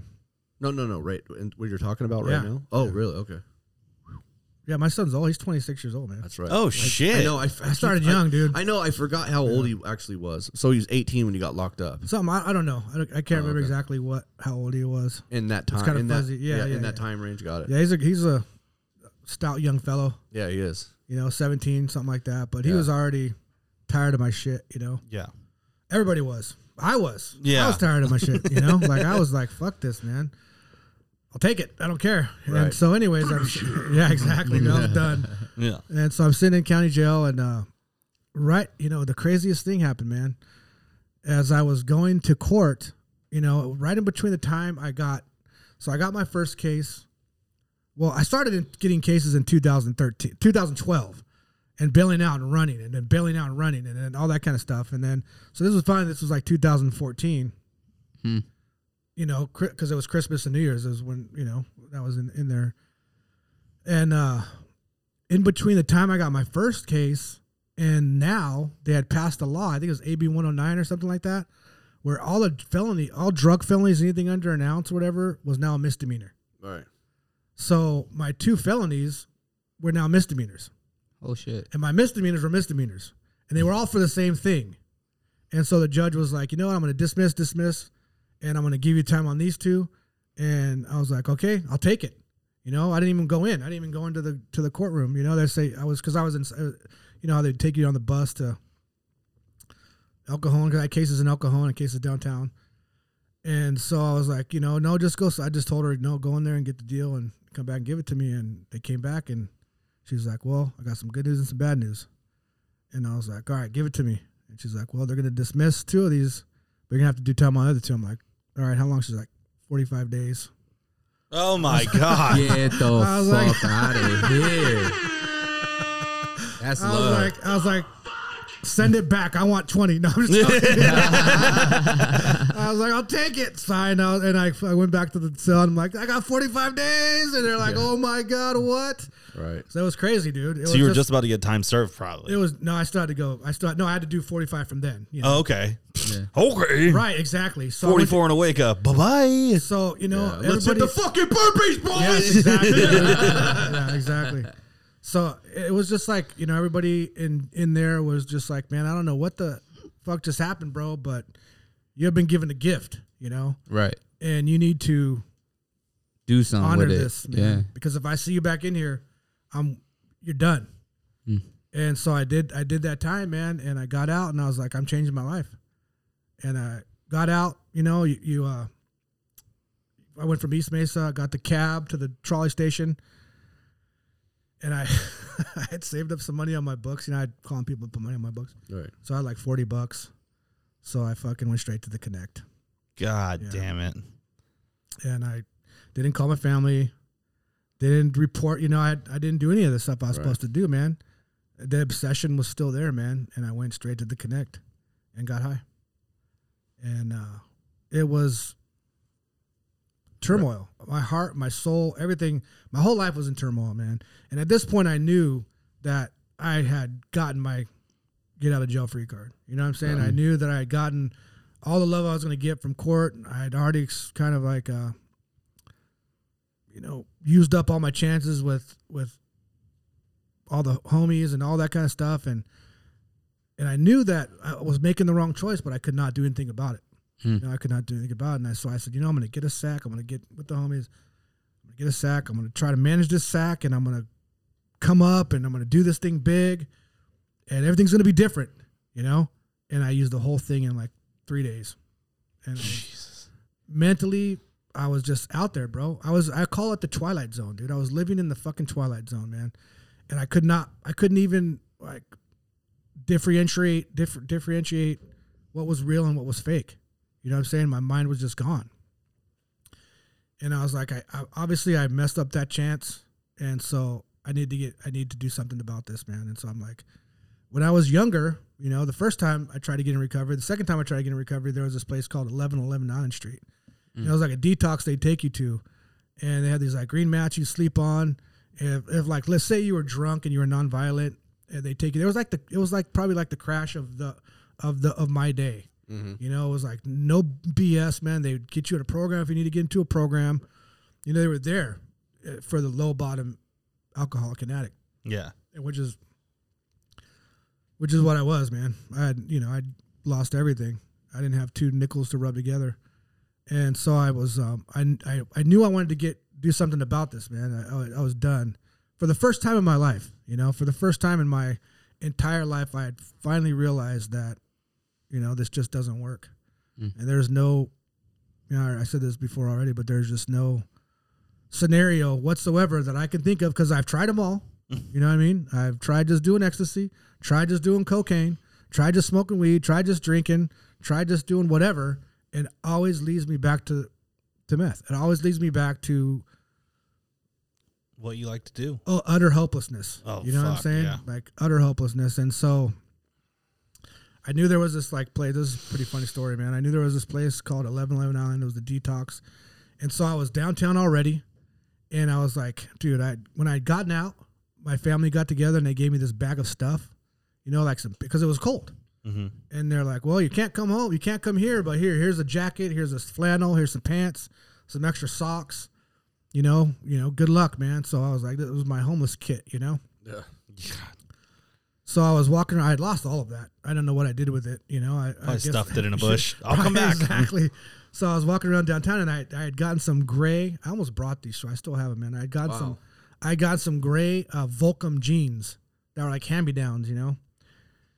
And but I, had, it, wa- you know, I was hot. I could not be wearing jeans, so I had gotten some bush trimmers and I cut them into shorts. But I couldn't get the legs even, so the shorts just kept getting shorter and shorter, you know. And so I'm like, My God. I'm like walking around downtown and like cut off gray jean shorts, dude. Like I, I had lost like Fucking smoked out, Bro, I- smoked out Daisy Dukes. I had no uh I lost this jacket, lost a side, no shirt. You know, I I um I had lost the socks. I think I had both my shoes still, but I'm not sure. And I was walking around downtown looking for this 1111 Island Street, and I couldn't find it. And I was like, "How? What is this? Disappeared? Where's it gone?" You know. And so finally, one of the other dudes that was down there, that was, you know, outdoors, asked me what I was doing. You know, he'd seen me walking around downtown for three days. And I was like, I'm looking for the detox. And he's like, Well, it's gone. You know, I was I was literally at 1111 Island Street for three days walking around the block. And I couldn't put it together that it wasn't there anymore. Right. I just kept thinking I'm missing it. You know, I was like, Oh, it's gone. I, no, I'm missing it. It's gone. I went around again. I went around again. And finally, the guy was like, Yeah, it's gone, man. It was condos. It's condos now or something. Oh crap! So he was like, "There's another place you might be able to get into um, down the street on Broadway." And so I was like, "All right, man." So I I scraped together some change from some people, and I went and bought a forty, and I sat behind a dumpster and drank it, and I fell asleep on the pavement down out in front of uh, Salvation Army on February fourteenth, two thousand fifteen, Damn. and I went into that place on February. Um, no, I'm sorry, it was February eleventh, two thousand fifteen. I went to that place and surrendered my life, man, once and for all. Damn. Yeah, and here we are. And your clean date is the 12th?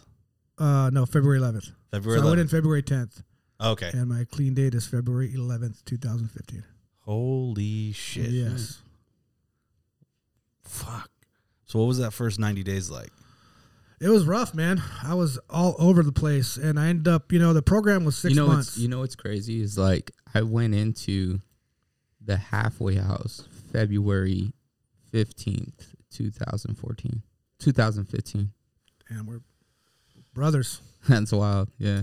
Like I, I just like I was in crash from May 16th to December, and then they told me I had to go into uh I had to go into a sober living, so I went into the sober living 2000 like in December of 2014, and then I finally got sentenced in January, and then they told me I had to go into the halfway house for six months. So my the day that I had to turn myself into the halfway house over in Overland was on um, February fifteenth, two thousand fifteen. Yeah, I'll never forget that day. It's crazy. Being, Yeah, being homeless in downtown and fucking on drugs is a fucking trip. yeah. Bro, I, I, I was there. For, Lie, I was man. down there for a week, and that I- was I- enough for me. I felt like that was fucking months. Bro, I, I kind of Months. enjoyed it, you know? Yeah. like the crazier stuff got, the more fun I had. Like the farther my brain got fried, I- it seemed like I was having the most fun. You know, like if I couldn't put two and two together, I was like, I'm gonna figure it out. You know, I'd Mm-hmm. spend six hours digging in a trash can because I thought the answers were in there. You know, it was the Mm-hmm. weirdest thing, man. Drugs are bad. Yeah. You know, Clearly. methamphetamine is bad, dude. Yeah. You You know, it it's, doesn't take much to take you to that point. and it's like, and it, and for me, being an addict for so long, like that feels normal. Right, like going going down there. Whenever I go down there and I and I help out and stuff like that, like Dustin had me hand out socks and stuff. It felt normal. It felt like I was around my people. Right. Like I go on these rides and stuff, and I feel abnormal. Like Yeah. No, I feel like you, man. I, I, I'm always I'm always like in the back, like eh, you know. no, the yeah. streets are a part of you. Yeah, You know what I mean, those but like that- that, this- shit, that shit feels normal to me. those streets are a part of me, dude. Yeah. You know, they've made me who I was in this later part of my life, believe it or not. You know, I learned some Yeah. valuable lessons out there, hard lessons, I bet. which seems like the only the way the, it seems like the only way I can ever learn is the hard way. Yeah, Getting And my ass I beat did. a little bit. You know, I learned the hard way and I learned them. And I'm grateful for those. You know, it was a really trying time, hard, and you know, I wish I didn't have to go through it, but I'm not but I did go through it, you know. And I came out the other side and the question was settled because of those times, because of those hard times, because of the way those streets take stuff out of you and put stuff in you. I knew this time was I was done. You know, So- the reservations were gone. What is the Sally like? So I got into the Sally. So it's it's a it's a Christian based program, which I was cool with. You know, I, I'm I, you know, I don't have any problem with that at all, man. As a matter of fact, if you asked me if I was a Christian, I would say yes. You Right. know, I am. And uh, so I went in there, and but it was rules, and I was not ready to follow rules. you know, what I mean, I just my brain was not functioning on that level at that time. You know, so I had, I had two or three days clean, and they're telling me, oh, you got to shave, you got to wake up, you got to do this, you got to do that. And I'm like, man, I I can't even think straight. And s- but I tried. I put my I put my mind to it, and uh, you know, I tried my best, man, and I, I ended up getting sick. And I was like sick for three days. You know, it's probably it was probably like the first coronavirus, man. It was bad. Right. like I was so sick, man. And they were like, "No, you got to get up. You got to go to work because you work in a warehouse." So basically, what happens is is you get in there and they put you right to work. So they have all their donations coming in, and you you're in the house there. Then you walk over to their warehouse. You sort clothes. You go out in trucks and collect donations and all that kind of stuff. So I was doing that and got sick, man, and I needed a day or two off. And, and during those two days, I think I my brain leveled itself out, you know, and I was I was like, man, this is not where I want to be in my life. Right. You know, I, I kind of like it came home. I came to myself while I was there, and so you know, I could I got kicked out after 23 days. I'll put it to you this way, man. I, I just could not figure out how to follow the rules there, and they kicked me out. But I had that moment of clarity, so for that I'm grateful. You know, they fed me. I got some good food in me. Got some meals. I got some weight back on me. And I had that moment of clarity to where I knew that there was more for me in this life than what I was doing that uh, drugs and alcohol no longer had to be a part of my story, and that I could do this one day at a time if I if I really committed, if I really gave my will and my life over to power, power to the care of God as I understood Him, you know, which Yeah. is what I did, which is what I got from that place, man. So people could say whatever they want, people could say whatever they want about Crash or whatever, you know what I'm saying? But I took something from that place that changed me, that made me, you know, stick around. Right. I honestly, for me, it's I don't give a shit what you do as long as it keeps you fucking off drugs. Right, dude, you Because know- n- no one is fucking worth. Shout out to that dude Bryant who you had on the show. it. Yo, the homie, Uh, right? He just raw dogged it. raw You dog. know what I mean? bit. He's like, I'm changing my life. I don't need nothing. bro, you know? talk about doing some Yeah, time too as a right. fucking youngster. yeah. So that was cool, man. I really respected that. Like it just showed me that you know we did it this way, but you don't have to do it our way. Mm-hmm. Exactly. You know what I'm Right. saying? There's No, a you lot of don't. different ways, but this is the way that I that and that's what's cool. Everybody's story's unique. You Everyone's know what is. I mean, we all have, we all go through the same things, but our stories are different. Right. They're fucking different. Yeah, You know, every- there's, a, there's every- a lot of similarities, but at the end of the day, it's not. That's not the case. Yeah, every morning Bryant like calls me and or he send me a text and shit like that. Hey homie, it's fucking five thirty, dog. You better be up, Oh. homie. Mm-hmm. Like you better be fucking up. Like you gotta get this you gotta get cracking on this shit. You know? Positive vibes only, Yeah. man. Straight up with Oh, that yeah, dude. he's solid. good So, stuff. man. so So yeah, where do you go? So check this out. I got kicked out, and uh, I went into that place with uh, I cut him off. Huh? My bad. I went into that place with everything I owned in a trash bag, and I left that place 23 days later with everything I owned in a trash bag. Oh. we hadn't gained much. yeah, really. you know but i had but i i knew that i was that i didn't want to drink or use and downtown i was running amok down there dude i could have went to any corner down there and copped but i was like you know what man i'm done i'm done and i walked right past my dealer's house to this other place and checked in there and tried to get in there but i couldn't get in and you know during those 23 days you know, God did a miracle in my life. That's all I could say. And people came back around. People that I so check this out, man. There was this guy that I met when I was 15 years old named Bernie Coda. Shout out to Bernie. He's my sponsor. He's been there for me through thick and thin, man. And uh, he's one of those OGs, dude. You know what I mean? He's one of those guys that have spent lots of time in prison and changed his life, you know. And while I was in that program, I got connected with him.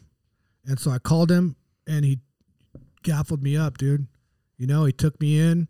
Um, my ex-wife let me stay on sleep on her floor for the next couple weeks until I could get some money together. I was going to meetings. I started working as a plumber, making ten bucks an hour. You know, I just started building my life back up, man. You know what I'm saying? I just knew, and and uh, you know, the most important thing I was doing was I was going to meetings every day Right. every single day I was in a meeting or two meetings or three meetings, however meetings I could get to, I was going to meetings, man. And I was connecting with people and working the program. And uh, I almost said it, dude. Yeah, that's all right. It's all good. It's all good. It's all good. You know, working the 12 step program. I w- that's what I was doing. And I um I mean, it's, I had a it's- second chance at life, man. I had like I had another chance. I had so many chances, but I had another chance. And for some reason, I thought this might be my last chance. Well, I didn't know if it would be my last chance, but I wasn't gonna squander this one, man. I was done, and so I that's what I was doing. I, the first ninety days were me just chasing this, like it, my life depended on it. Fuck yeah. you know? Fuck yeah. and and that's what I still do. I mean, if I'm being honest, that's what I still do. I mean, I've been been clean seven years, and I still chase it. I still go to three meetings a week, plus do other spiritual stuff, plus help people, plus you know whatever I can do.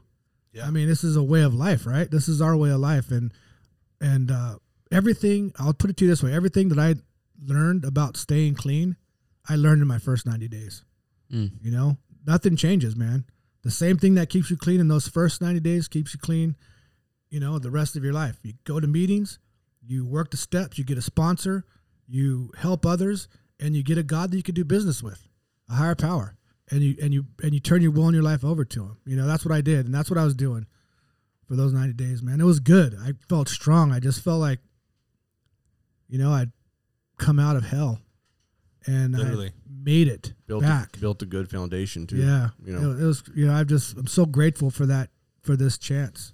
And Bernie's still your sponsor? Bernie is still my sponsor. Yeah, I talked to him before I came here. Nice. Yeah, he He's said, the- "What's up?" Yeah, he's like he does the H and I over there, right? Mm, oh, maybe Allegedly. allegedly. Yeah, Yeah, I, I Yeah, it's really hard. It's Mm-hmm. really hard to have a podcast. And and I love the program. You know what I mean? And it's really Mm-hmm. Yeah. fucking difficult at times. So like I saw you could almost catch it. Yeah, yeah, yeah. And, was and, I about mean, to there's say it. tons of Spit it times out. we're like spit, we're getting into it and spitting, blah blah. blah you know, and I'm like, oh, I can't say that. You know what I mean? I want Yeah. to so bad. You know, what I mean, I Right. think it's really cool. Um, the things that you shared though, especially when it comes to you know our program, because that hasn't been done on the podcast. Uh-huh. And so for people to Oh, wow. actually hear some of that, I think it's going to be neat for them. Yeah. The Yeah. process. Yeah. right. That is the process. Trust it. Yeah, Mm-hmm. trust the process. Trust the motherfucking process. Trust the process. Our new logo says that. Tru- trust Yeah. the process. Yeah. Yeah, It's a fucking fact. and let me tell you, man, this is a a- anybody can do this thing. You know, like anybody can change and get this second chance. Mm-hmm. mhm. A- anybody. I mean, I- literally, some of us in here were gone, right? We were the ones that people had given up on. And yet here we are.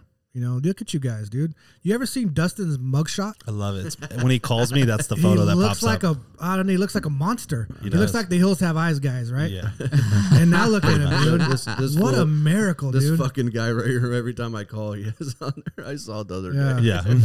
I So remember good. seeing that. I was like, who is that? That is not you. Whenever I'm at work and he calls me and people are like, "Oh my god, who is that?" I'm like, "Yeah, you don't want to That's fuck my with that daddy. guy. That's my daddy. That's my big brother, and he'll fucking kill you." You know, I, I I met my Mike real early into my recovery, man, and you've been so fucking solid and sweet and nice. You know have what I been mean? solid, dude. Really, Yeah, I you have really appreciate the fuck out of you. You're like the most solid dude that I, one of the most solid dudes I know in recovery. Appreciate that. Yeah, you and Ian and Rafa. Dude, I remember You know what I watching mean? you take three years at the Friday night, and when I had just gotten down here, and I was Mm-hmm. like, "I like that guy. That guy's fucking They- solid." They, started that meeting. Yeah, You No, did? I didn't start it. No, I thought you did. You No, you Sebastian. and um, uh, I haven't seen him in a while. The surfer Damon. Damon. Yeah. yeah. oh, really? fucking Yeah. great guy. I thought like you guys started. I mean, well, when we first start coming around, Mike was hitting me up saying, "Hey, come over and do Yeah. blah blah blah blah." And this is like a new. I thought Like it was a new Oh, Seabass, meeting. Sebastian, No, young no, one, no. youngin, Yeah. and and Damon. Yep. That's the too chill. Yeah, I hope he's doing well. I haven't seen him or heard from him. I called him a couple times a year ago. Hope he's good. Yeah. He, Yeah. he just had a baby. What? Another one? Yep. Yep. That's a solid. That dude's Yeah, solid he's a as good man. fuck. Yeah. He's a really good dude. But yeah, I remember. With, you guys want to hear the first time I ever had- met B Graph? Oh yeah, fuck yeah! I want to hear this. I don't remember when it I was. do. so we're over at uh, Fairmont Recovery, right? Yeah. I think it was me, you, Dustin, uh, Dustin, Ian, you, but I had never met you before. It was one of those functions they were having over there, right? And I think you were selling Fords at that time. hmm And I think Ian was asking you about the new Ford or something like that. And so you had your phone and you were like showing him the new Ford like this. And I like come, I came over to like look over your shoulder and you like turn around and square it up with me, man. You're like, what's up? I was like, oh no, I just wanted to see the truck, man. And you're like, oh, I thought you wanted some problems, man. Holy shit! I, I was like, nah, dog, I just wanted to see the truck. Damn. My bad. I was like- Really? Oh Jesus Christ. God I damn! was like, Uh, that I mean, honestly, that doesn't even sound like Breed It I does. was Doesn't like, it? I was like, I have never met any more solid, th- anyone more solid than Dustin, and as crazy as B. Grab. dude. I maybe it's just Dude, because that was now, so funny. God damn, I feel why, like it's, why, why don't we start off this with an amends? oh no, man! I'm sorry that my life was driven no, no, off you had ego. never met me before. You didn't know. I don't think you knew what I was doing. It was just funny. It was more of a funny thing to me, even at the time. Right. I was just like, this fucking newcomer. yeah, exactly, man. yeah, I know. That's, Oh, and I'm in yeah. like in some polo shirt Yeah, and you my fucking exactly, skinny no, you dress. jeans. exactly, dude. And like, yeah, you're in some like blue polo and some tan pants or something. And Oh Jesus! I was like, Christ. this dude is loco. oh yeah, this dude is loco in La Cabeza. yeah, yeah. Oh. Uh, fun Oh times. my God! Well, I'm sorry. All Oh, good, man. It's, I don't it's a act fun, like it's that a as fond much. memory, dude. Believe it or not, it's a fond memory. Oh, Hey, real quick, I just want to talk about what the fuck you've been doing now, though. Okay. Like right now, right how now. good is your goddamn life right now? How good is your life? Because I know Eating you be Thin Mints doing with my some. homies. I know, I know you be out there doing some fucking cool shit. life is good, man. I life has taken a, ch- a change that uh, I had never thought possible, man. I never thought possible. You know, I there's a part in this in the literature that I like to read. I heard some dude say one time that if we follow down this path, that you know, lost dreams awaken and new dreams appear. You know, and it's talking about like in my in my interpretation of that, it's talking about how when we start using or when we're, when we get all twisted up as people who are addicts you know we lose focus of who we really are you know and our the the things that are you know defects in us are kind of like run us and then we get clean and we get this new way of life and those things and we start doing self working on ourselves with the 12 steps and those things start to un, unravel you know what's twisted up in us unravel and we get a chance to become the person that god intended us to be before we contracted this disease of addiction and right now in my life that's been coming true you know i've been Got a doing things that sick ass dude, house, bro. things that I never thought possible. I'll put it to you this way: when I was growing up in IB, or no, I was in Murphy Canyon at this time, and I think I was like nine years old, and I had gotten to play on the All Star Little League. I had just gotten drafted to the majors, you know, the yeah, Little- right. the Little League majors, yeah, and. uh you know, I got to I got to play on the All Star team even that year. I was like the youngest guy on the All Star. I was like nine or ten or something like that. But I remember we had to go play the All Stars in this place called Rancho Bernardo, you know, and I'd never been anywhere close to a place like Rancho Bernardo. So we're driving up the 15, man, and we leave the kind of like the city, and all I see is like eucalyptus trees everywhere and freaking, you know, fresh air and uh, white people, you know, like blonde haired, blue eyes, Yeah, zero diversity. there. golden retrievers and Porsches and Saabs, you know, and I'm like, what is this land of milk and honey, you know? like I, I never, Arbe? right, I had never seen anything like it. I didn't, you know, I'd never. We were poor, man. I mean, we were government cheese poor, you know. Yeah. And here we are going up to this place that was not poor, and I remember thinking to myself, like, how do people live like this? You know, how is this even possible? And my mom was like, "Oh, these are rich people. These are yuppies. You know, they think they're better than us, man." Right. And I was like, "Yeah, well, they're not." You know. and I went out there, and you know, I had a really good game. Um, and I knew they weren't better than me because I, you know, smashed them. Right. But um, but I still never. I but I okay. So that kind of put something in my heart. Like there is this other life out there that is possible, completely opposite of what I'm living, and I want it. And guess what? I just bought a house in Rancho Bernardo, That's right. literally on the golf course. in sick Rancho ass Bernardo. house, bro. on the course. On the On golf the course. course. Yeah, I'm a member of a country club, dude. Yeah. So fucking. Damn, Country homie. living is what I love. Living in a fucking bush It's crazy, to a dude. fucking golf like course. it is nuts, Bro. man. And it's just not even that. It's just like I, I look around and and like, you know, I could have never. I never thought it would be possible. I Mm. never thought it would be possible, man. But that dream that God put in my heart when I was eight years old is what He's given me now because I turned my will and my life over to Him. Right. You know, that's the truth of the matter. You know, it's, it's what I, I, you know, I, do- what I do, what I'm doing now, man, is I wake up every day and I put one foot in front of the other and I try to line my will up with God's will. And when I do that, life seems to be pretty good, Right. you know? And um, when I take my will back, I get my, I still get myself in trouble these days, but Right. you know, Dude, I, Yeah. I love to hear the material shit. Like I love Yeah. hearing people get the houses, they get the car, the great job. But like I, I know this about you because you invited me to do it, and I, it was fucking awesome. And you're also a fucking blue belt in jujitsu, right? Yeah, man. I, I've been trained 10th doing Planet? Brazilian Jiu Jitsu at 10th Planet for about three years now. And What- i also been boxing. Shout out to Tiger Smalls, Tiger Smalls Hey. Boxing, and uh, Richie the Boogeyman Martinez Yeah. and the Butter Panther PJ Barch, man. These guys have like instilled some amazing things in me.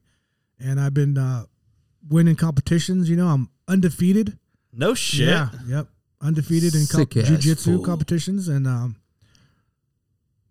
you know, it's just a it's a crazy man. I, you know, I'm 48 years old. I started doing jiu-jitsu when I was 45. Damn. So I'm like a super late bloomer. That's just another one of those things that I just never thought.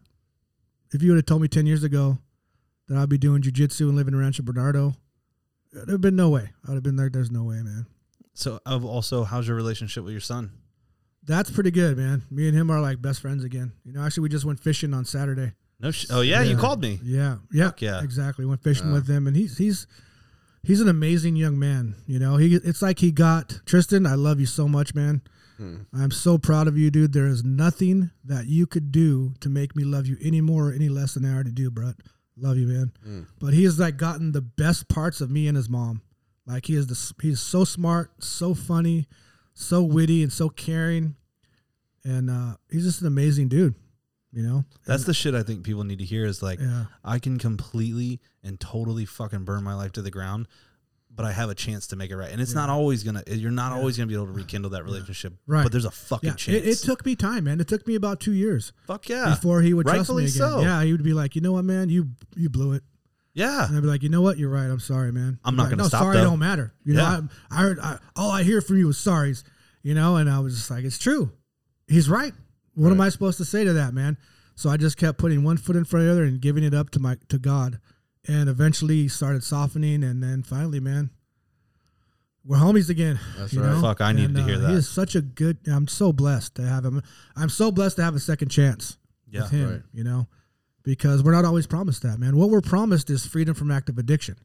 You know what I'm saying? That's what we're promised, and those other things aren't promised to us. But this is what I always say: like I have no chance at a relationship with him and my family if I'm using. At least if I'm clean, I have a chance at Right. all of those good things that we have Right. in store for us in life. You know. Rava, you got any parting words? Yo, Mike, I've I've always been a big fan of the Red Soul. Oh. Yeah, I mean, like, like always, always been a big fan of the Red Soul. Like n- everything that I've seen you do since I've met you has been nothing but like solid shit. And like every time, every time like I, s- I see your dog or something Oh, like that, like dude, Samara loves your fucking dog, dude. I'm a big fan of that dog, and I don't He's the like many best, animals. dude. He's Yeah. pretty solid. Yeah, he's a cool little dog, man, and like I appreciate you 110, percent man. Like you support Likewise, me, Rafa. man, and, and dude, Same with you, Thank you. man. Everything I've seen you do is solid. All of you guys, dude. I'm s- I cannot believe this, man. I wanted to say this about your guys' podcast. You know this um this podcast is going to be around for quite some time. Right. You know like Apple is the one of the biggest companies in the world. Like I, I don't see a future without it, right? I mean with like Amazon, Apple, Right. um, you know, Patrol like Shell, these companies are like Yeah, part- those blue chips, you know. right. stuff. These companies are like part of the fabric of this world. Yeah. And this podcast is going to be on that platform right. forever.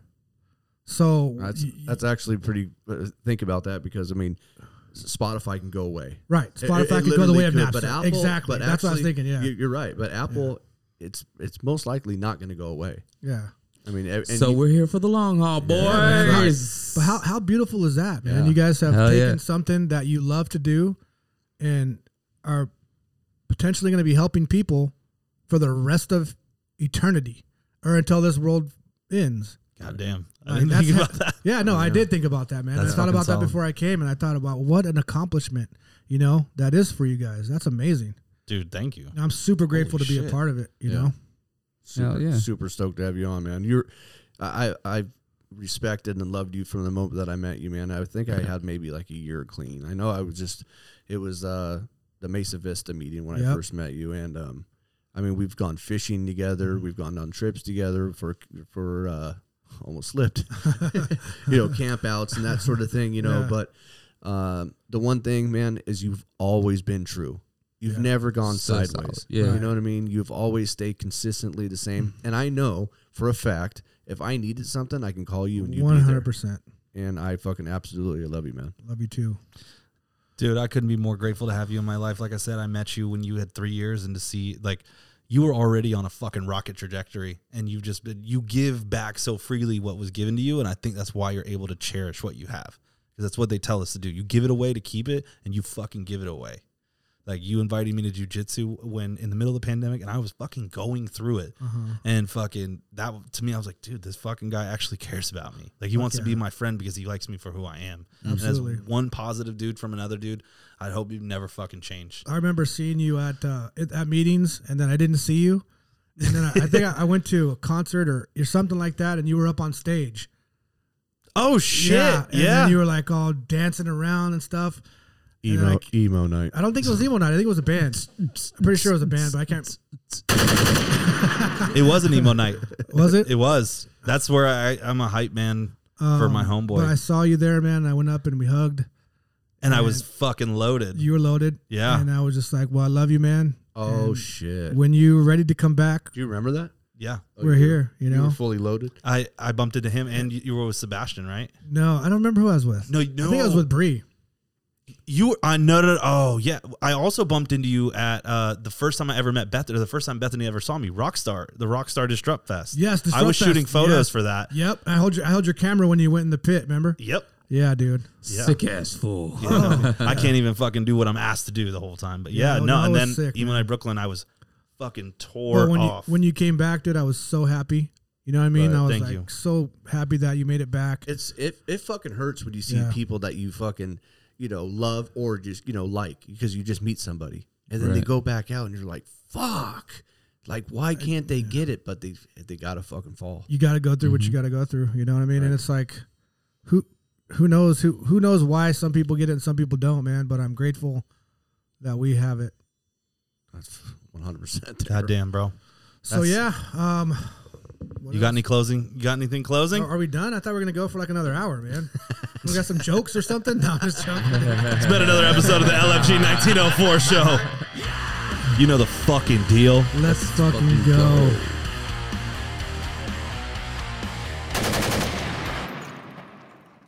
Sick.